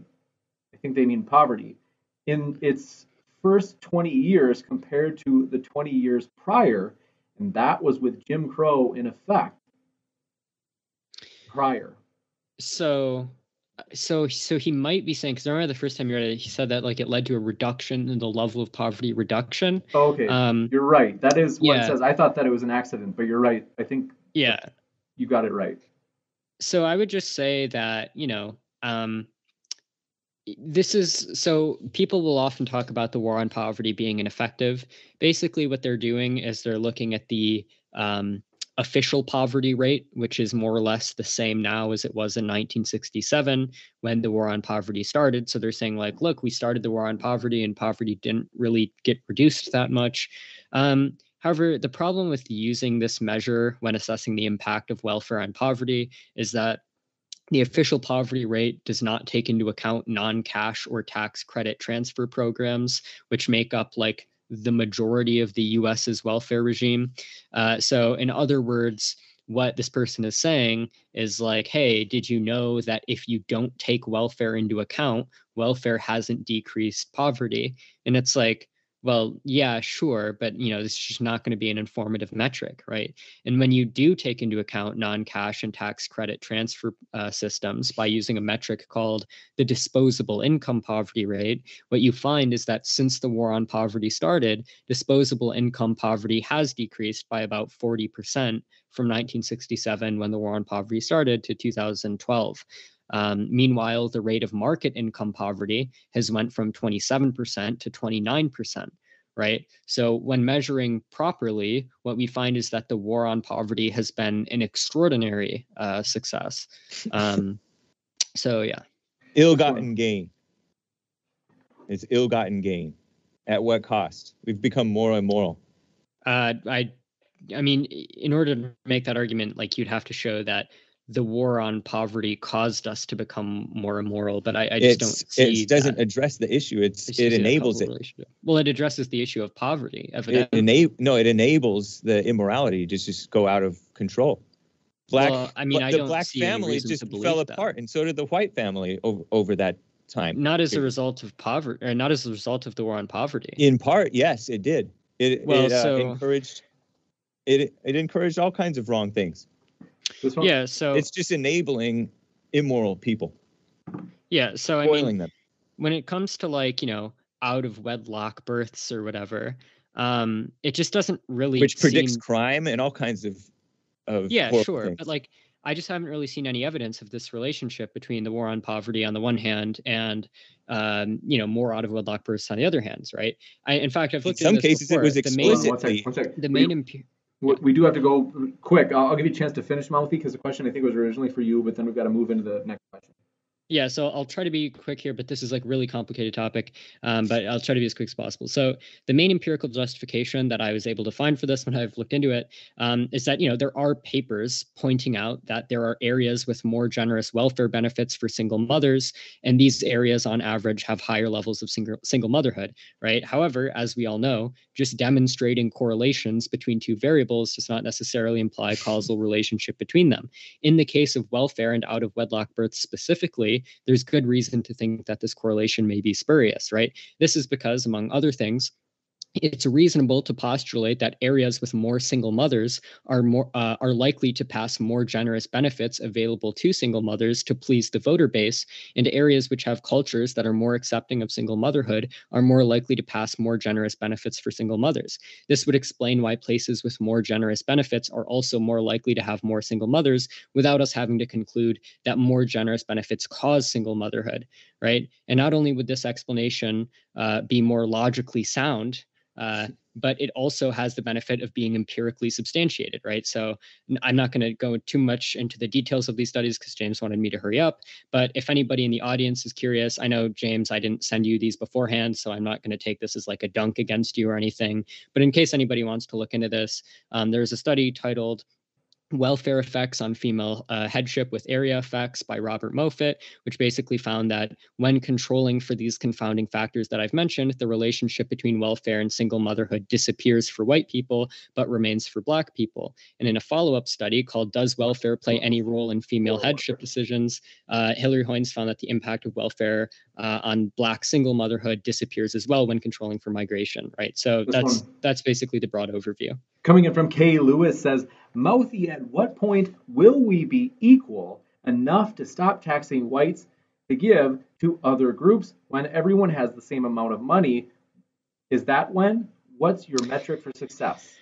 Yeah, so I'm not even uh, I'm not even proposing that we take money from white people and give it to black people, right? I generally speaking favor broad universal welfare programs that tax the rich and give to poorer people, right? And this would have the effect of um, of alleviating the disparity between black people and white people because black people on average are poorer than white people and so you could alleviate this disparity by just using a universal taxation and redistribution approach without necessarily just taking from white people exclusively and funding policies that benefit black people exclusively There's in terms of like okay sir yeah mr monster says sharing is caring thanks for that and rum runner says james for a capitalist your views on race seem collectivist many of us black people don't make excuses and are against black lives matter antifa and the far left exceptions to the rule, but by and large, 96% voted for Obama twice. Are you kidding me? You guys lump yourselves together. This one coming. So don't from- be offended. You guys did it yourselves, or they did it themselves. Blame the other blacks, not me. Sphincter of Doom says you have a right to bodily autonomy and thus the product of your labor, which includes property. Um, well, I mean, I take it that when they say you have a right, they're not just like describing some weird metaphysical fact, but rather they're making a normative claim that like you ought to have a right to this to your bodily autonomy and therefore your property. Um, the first thing I would say is that like that's just an assertion. We would need an argument for why I should accept that normative claim. The second thing I would say is that it's sort of framed weirdly because it says you have a right to bodily autonomy, therefore you have a right to your property. Uh, but it seems entirely well. The first thing I would say is that when you say your property, that's not really going to be on it. Uh, that's not really going to be informative, right? Because the socialist ostensibly would agree that if we're defining your property as the property that you have a moral right to, then a socialist would agree that you have a right to your property. And then the real action is going to be what counts as your property in the moral sense and that's going to be the real disagreement between capitalists and socialists and sort of you know obfuscating that which is the real disagreement by just appealing to um, you know uh, these this vague rhetoric about coercion and autonomy is just just not going to be very helpful. It's not vague for the people who are suffering. You, you can you can brainwash the the ultra rich who are already socialists because they're guilt ridden. They don't deserve what they got. The uh, you know the entertainers and celebrities and uh, all them, the ultra rich like Bezos and Buffett and all them. But they're but the people the common people, the actual workers are not going to be happy with this wealth redistribution stuff. It's evil. They can see um, that it's um, evil, and they know okay. that it's their stuff that you're taking. You well, being I the mean, government. You must move. I would just move yeah, quick. Sorry, sorry again. Yeah. This one oh, coming in from. Yeah, okay. I, I sorry to do this to you. Guys. It's just that we have no, a lot of fine, questions, and I've also got to get out of the library somewhat soon. So yeah, this is I'm traveling, so it's not usually like this. Thanks for your patience. Willie Pal says, MDD, I like the way you say amazing. Great debate to both speakers. Agreed. Mouthy and Hake, we appreciate you guys, and they're linked in the description, folks. And Jonathan says, under Mouthy's definition, corporations are socialists. Their shares can be owned yep. by the public, and social wealth funds own them too. Is this accurate? Um, well, so publicly funded companies themselves are not socialist. If we did create a social wealth fund that came to have like majority ownership across you know like the entire economy uh, then yeah i would i mean that's part of what i'm advocating for when i talk about socialism. But the united states i mean in most countries do not have social wealth funds that you know uh, buy up shares in publicly traded companies. But if they did i would consider that like a step towards socialism for sure. This one coming in from jonathan says under mouthy's definition that's how we got that one. Sphincter of Doom says people wasting resources under capitalism are bearing the cost of being wasteful, not so under socialism. Um, well, that's obviously false. I mean, if you're a person in a socialist economy and you're distributed X amount of money, and then you waste some of that money, you pay the cost, right? You're disadvantaged by that because now you have less money, right? It's same thing under capitalism. It, it just doesn't seem to me at all to, that there's a symmetry breaker such that you know wasting your money is worse for you under so uh, capitalism than it is under socialism. You got it. This one coming in from Sphincter of Doom says anything seems worth it spending someone else's money though. I I don't even know what that's supposed to mean. In your face. That's what it means. okay. Next up, let me know. Did I read this one? So sorry, you guys. They said you have the right to bodily autonomy and thus the product yeah, of your labor. I think that's oh, the product of your labor. I think that's a little different. Which includes property. Ah. So he clarified. Did I read you. that? Sorry. Oh, okay, sure. So if he's saying that you have the right to whatever you produce, um, is that the claim? Uh, the product of your labor? Yeah okay so whatever you produce you have a moral right to that. Um, so that's not even going to support like even if i were to grant that that's not going to support capitalism right? Because uh, let I mean, let's think of a couple examples. For one, we have the value of unimproved land or natural resources. Nobody produces natural resources or land, right? So this line of logic would say that we should have like a 100% land value tax because nobody produced it, so therefore no, nobody has a moral entitlement to that value. Additionally, we could think of like capital income, right? If you are just a passive owner of capital, you're accumulating hundreds of dollars, right? Like if you have money in an index fund or something, you're accumulating hundreds of dollars in capital gains and you're not producing that, right? You're not working for it. Your money's just sitting there and it's accumulating, right? And so so even if I were to buy that theory, that people have a moral right to whatever they produce, that's not going to favor capitalism. But I also think that theory happens to be implausible. So, for example, I don't think 50% of the population whether that be you know uh, disabled people children the elderly i don't think that these people who by and large don't have the capacity to produce things due to factors that are completely outside of their control i don't think that in virtue of that these people uh, should be doomed to poverty and starvation right? Uh, that seems like a very implausible uh, theory of, of just distribution you got it. And thank you very much for this question coming in from Sphincter of Doom as well. It says, oh, and then, sorry guys, we have so many, seriously, we have so many questions that uh, if we can limit it, I, but I'll, at least it'll be fair. All right. I know it's too short, but if we can right. limit it to like 30 seconds per response, I'll, at least it'll be fair because I'll limit both of you to that. Sphincter of Doom says the Nordic countries have a much more evenly distributed tax burden and are indeed more business friendly, Social democracy is just government taking credit for the wealth capitalism creates. Yeah, so when he says that they're more business friendly, this claim comes from the Economic Freedom Index, which gets its measure from the World Bank. Basically, the method is they look at one, how many steps it takes, two, how much time it takes, and three, how much it costs to A, open a business, B, obtain a construction permit, C, close a business, and D, get electricity. Uh, so the kinds of regulations that companies actually complain about, such as safety regulations, environmental regulations, consumer protection, product liability, and so on, are left out of this metric entirely, right? Uh, so, I mean, there are additional problems with the metric, such that they tend to overestimate differences. But yeah, it's just not a great metric. And then I, I can't remember. Wait, what was the other claim that the person made? I'm trying to be really. The Nordic countries have a much more evenly distributed tax burden and are indeed more business friendly. Social democracy is just government taking credit for the wealthy capitalist, the wealth that capitalism creates. Oh yeah, so so the first point is equally terrible. I mean, like it's just obviously the case that the tax burden is going to be more evenly distributed because the income is more evenly distributed, right? There's less pre-tax inequality, so the tax burden gets spread more evenly. If you want a more even tax burden in the U.S., one way to do that would be to create a more equal uh, uh, pre-tax income distribution, right? And that's what I'm advocating for. We so must yeah. move on. Pardon my interruption, okay. but just want to get through as many. And Sphincter of Doom says claims of the merit of redistribution ignores the cost of doing so, e.g., GDP doesn't consider the reductions in demand from taxation. I, I don't I don't understand the point being made. So like you have less money to work with because more of it's taxed. So you're uh, being a drain on the economy because the money's going to the government to be redistributed rather than being spent but freely by the people. Sure, but but you you you have to take into account both. So if I'm advocating for taxation and redistribution policies, you can't just say under this system you would have less money after being taxed than you had before being taxed, right? Because you're not taking into account the other side of that token, right? You have to also take into account not just the taxation, but the benefits which are provided by the state that are funded by that taxation, right? So it's not enough to say pre-tax income versus post-tax income, you have to compare pre-tax income to post-tax uh, and and transfer income, right?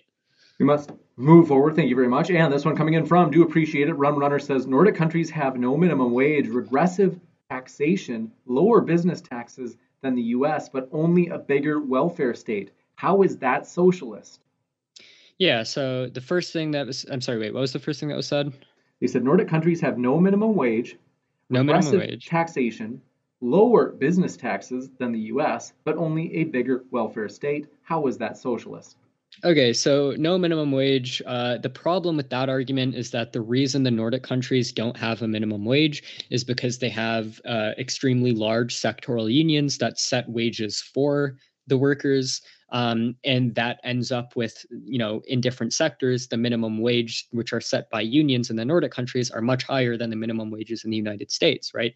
And i consider unions to be a much more socialist way of yep. uh, you know setting wages than a federal minimum wage right? Because socialism ultimately has to do with democratic control uh, and influence over the economy. And i think that you know sectoral unions are one of the most uh, one of the best ways to implement economic democracy. So I don't think the lack of the minimum wage uh, in the Nordic countries indicates that they're not socialist. Mr. I already addressed the tax burden thing, uh, and I forget the last thing. Yeah. Mr. Monster says Native Americans and Native Scandinavians enjoyed socialism for years. Explain sharing is caring.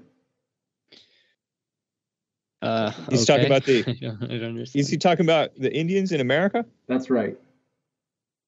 Uh, I don't think that that worked out. Uh, I heard a story, and I don't know if it's the same story that he's talking about. He said Scandinavians. Oh, I don't know. Native Americans and Native Scandinavians. Oh, individually. I don't know what he's talking about. This one I can't address it.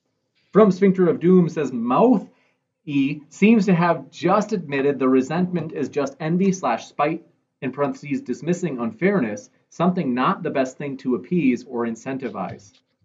Um, I don't think I made that concession, but okay.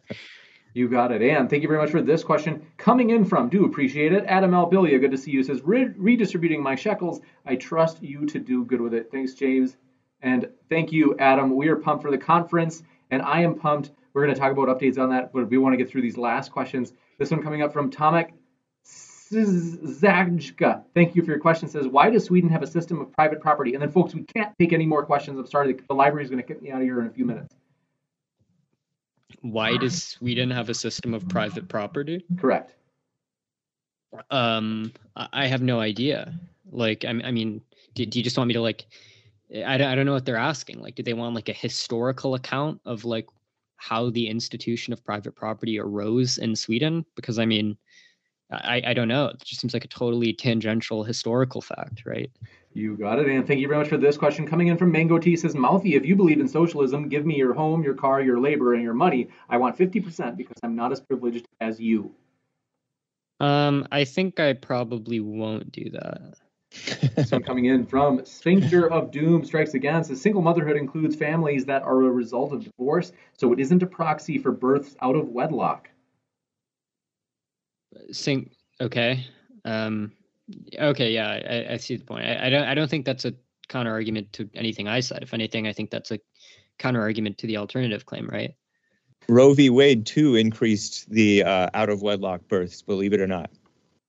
This one coming in from Sphincter of Doom says your property equals that which you created yourself with your labor or acquired via voluntary exchange using that which you created yourself with your labor or was donated to you by others voluntarily. Um, yeah, I, I already responded to, to that view, I think. This one coming in from Ozian says, How Christian is the corporate shield that protects owners from liability for their negligence in running the business? Corporations are commie. Yeah, a lot of them are, especially these huge ones that are in bed with the government. I don't Yeah, know about. There's of a lot of frivolous The lawsuits. solution. We should get rid of the uh, the uh, frivolous lawsuits too. The courts are extremely corrupt. The lawyers and the judges. It's a big mess that we're in. The, the, the culture is corrupt. You got it. This one from Commie capitalists. Sphincter of Doom says, Less pre tax inequality isn't. Two seconds. Super. Okay. Says says less pre-tax inequality. This isn't going to be like this forever, folks. This is I'm just traveling. Of Doom says less pre-tax inequality isn't created by redistribution when redistribution is done via taxes. Um, well, I mean that's that's not true, right? Like before I'm taxed this year, um, the amount of money that I have this year before getting taxed at the end of the year is going to be heavily influenced by the amount of social programs that I've been receiving throughout the year, which are funded by taxes from previous years. Um, so I mean, I mean that's just obviously not true.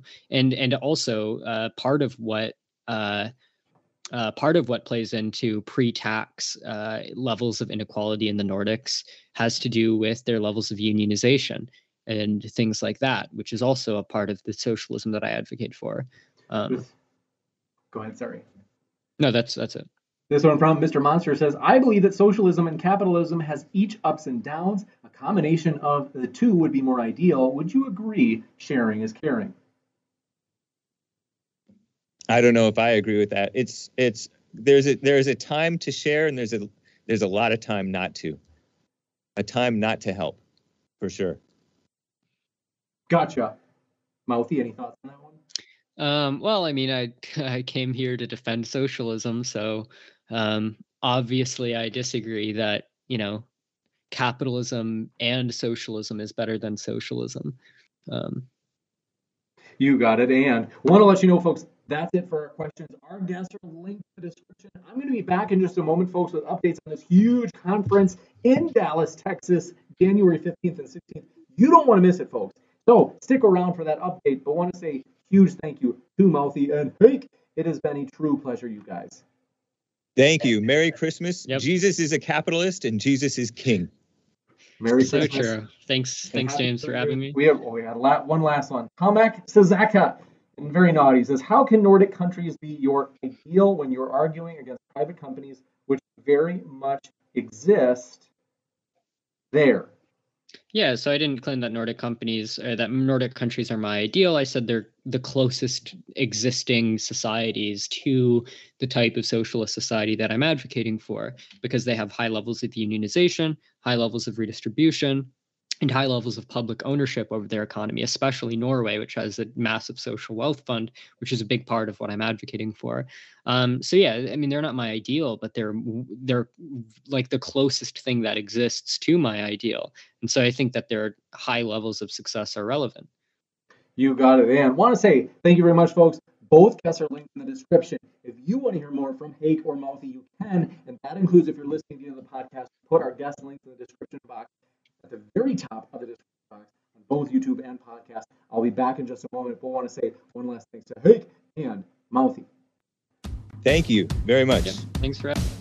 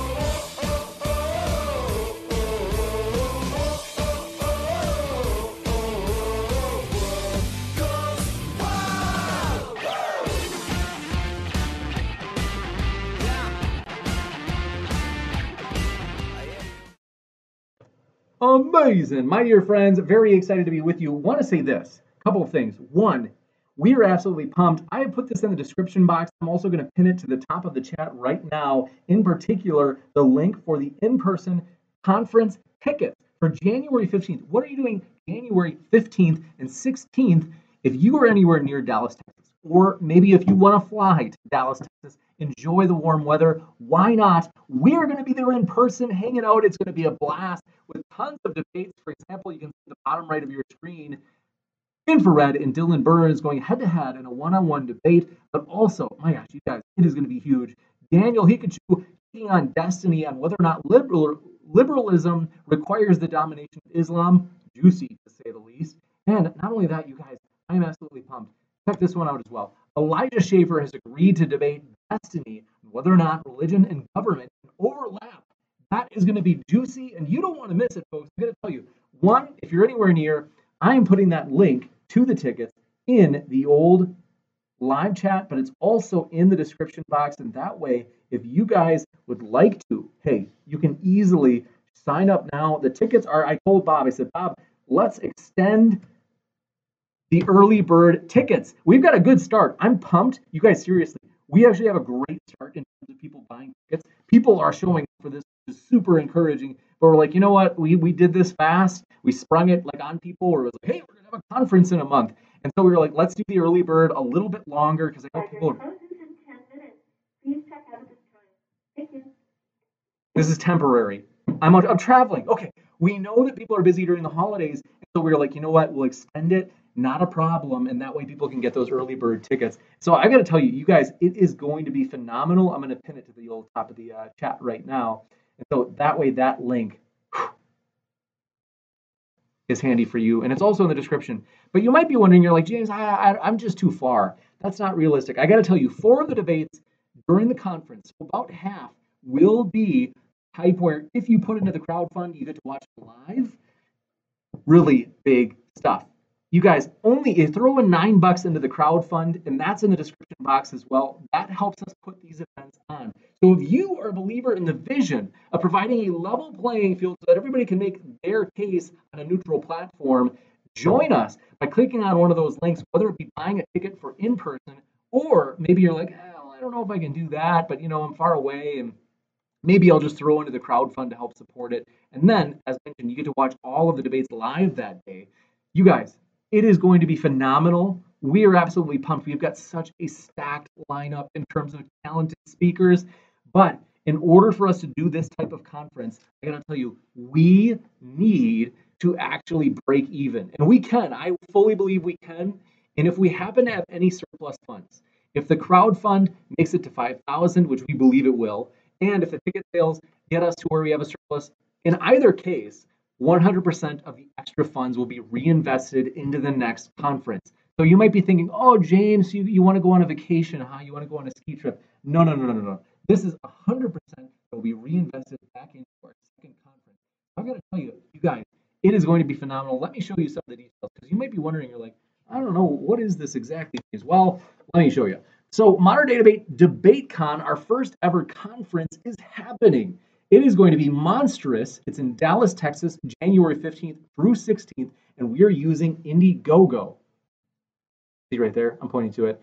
Indiegogo is the crowd fund that is linked in the description, and it is so easy because you might be thinking, I don't know how to use that. That's kind of weird what exactly is Indiegogo? Well, let me show you. You might be like, ah, is it is it easy to sign up? You don't even have to sign up because you're busy, folks. I know you are.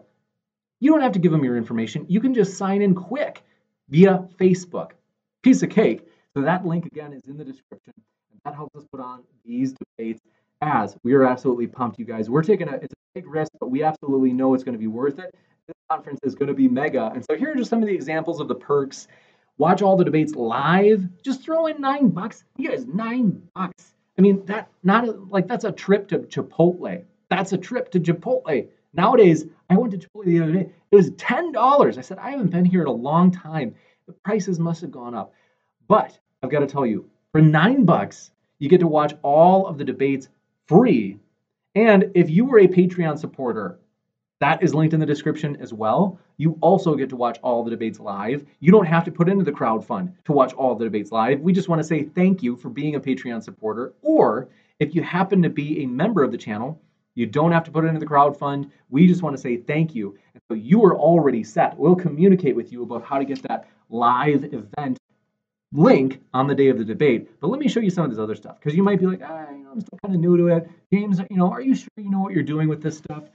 Yes. This one right here, my dear friends, see that? See that poster in the background? Mike Jones and Michael Shermer. That debate was epic. It was huge. That was about a year ago. And that was our first crowdfund, which was a success. We've done this before, my dear friends, and we're going to do it again. We're determined. I seriously, I am absolutely determined, and I can tell you, we made this goal too. For you remember this debate, Matt Dillahunty versus Dr. Kenny Rhodes. We met our goal for that as well. And you might be thinking though, you're like, James, I don't what what is it with the crowd fund? That's like weird, man. Isn't aren't these debates, aren't these conferences just free? You just, you know, you just show up and, and people say, Hey, you know, for free, we want to let you use our venue and we're just gonna fly in the speakers for you, James. Not exactly. So here is the budget for the conference. In terms of supporting the channel, you can see at the bottom left, venue is the biggest chunk of the pie on the right side. It says venue in the bottom, there's a key in the bottom of the page. But on the right side of the pie graph itself, that blue chunk is for the cost of the venue because it does actually cost. It's a, it's a lot of money to rent out a big ballroom with 200 people. The other one is if you look at the bottom, you see that orange chunk? That's the speakers' hotel rooms because we want to take care of the speakers. We really do appreciate it. As all the speakers are doing this just pro bono, they're just doing it for the travel costs being covered.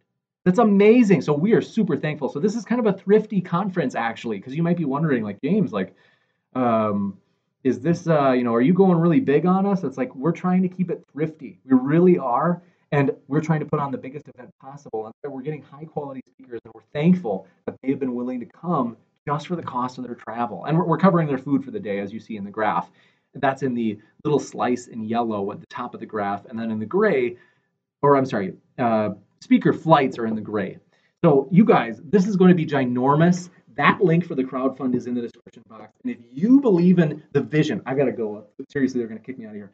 Is if you believe I'm putting my shoes on right now, got my wool socks. I'm in Wisconsin. It's cold. You have to. But if you believe in the vision of providing a neutral platform so that everybody can make their case on a level playing field, pitch into that crowdfund, buy a ticket if you happen to be nearby in person.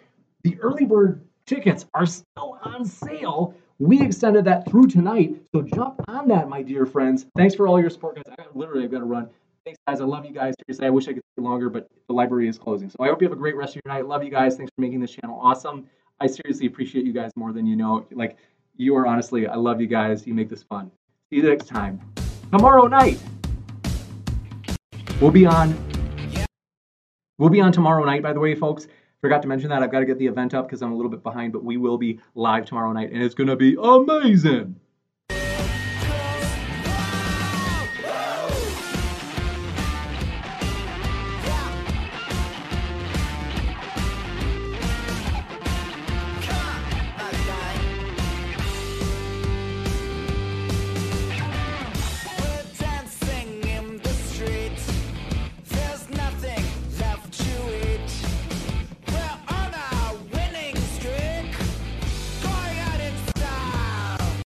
Save big on brunch for mom, all in the Kroger app. Get 16 ounce packs of flavorful Angus 90% lean ground sirloin for $4.99 each with a digital coupon. Then buy two get two free on 12 packs of delicious Coca Cola, Pepsi, or 7UP, all with your card. Shop these deals at your local Kroger today or tap the screen now to download the Kroger app to save big today. Kroger, fresh for everyone. Prices and product availability subject to change. Restrictions apply. See site for details.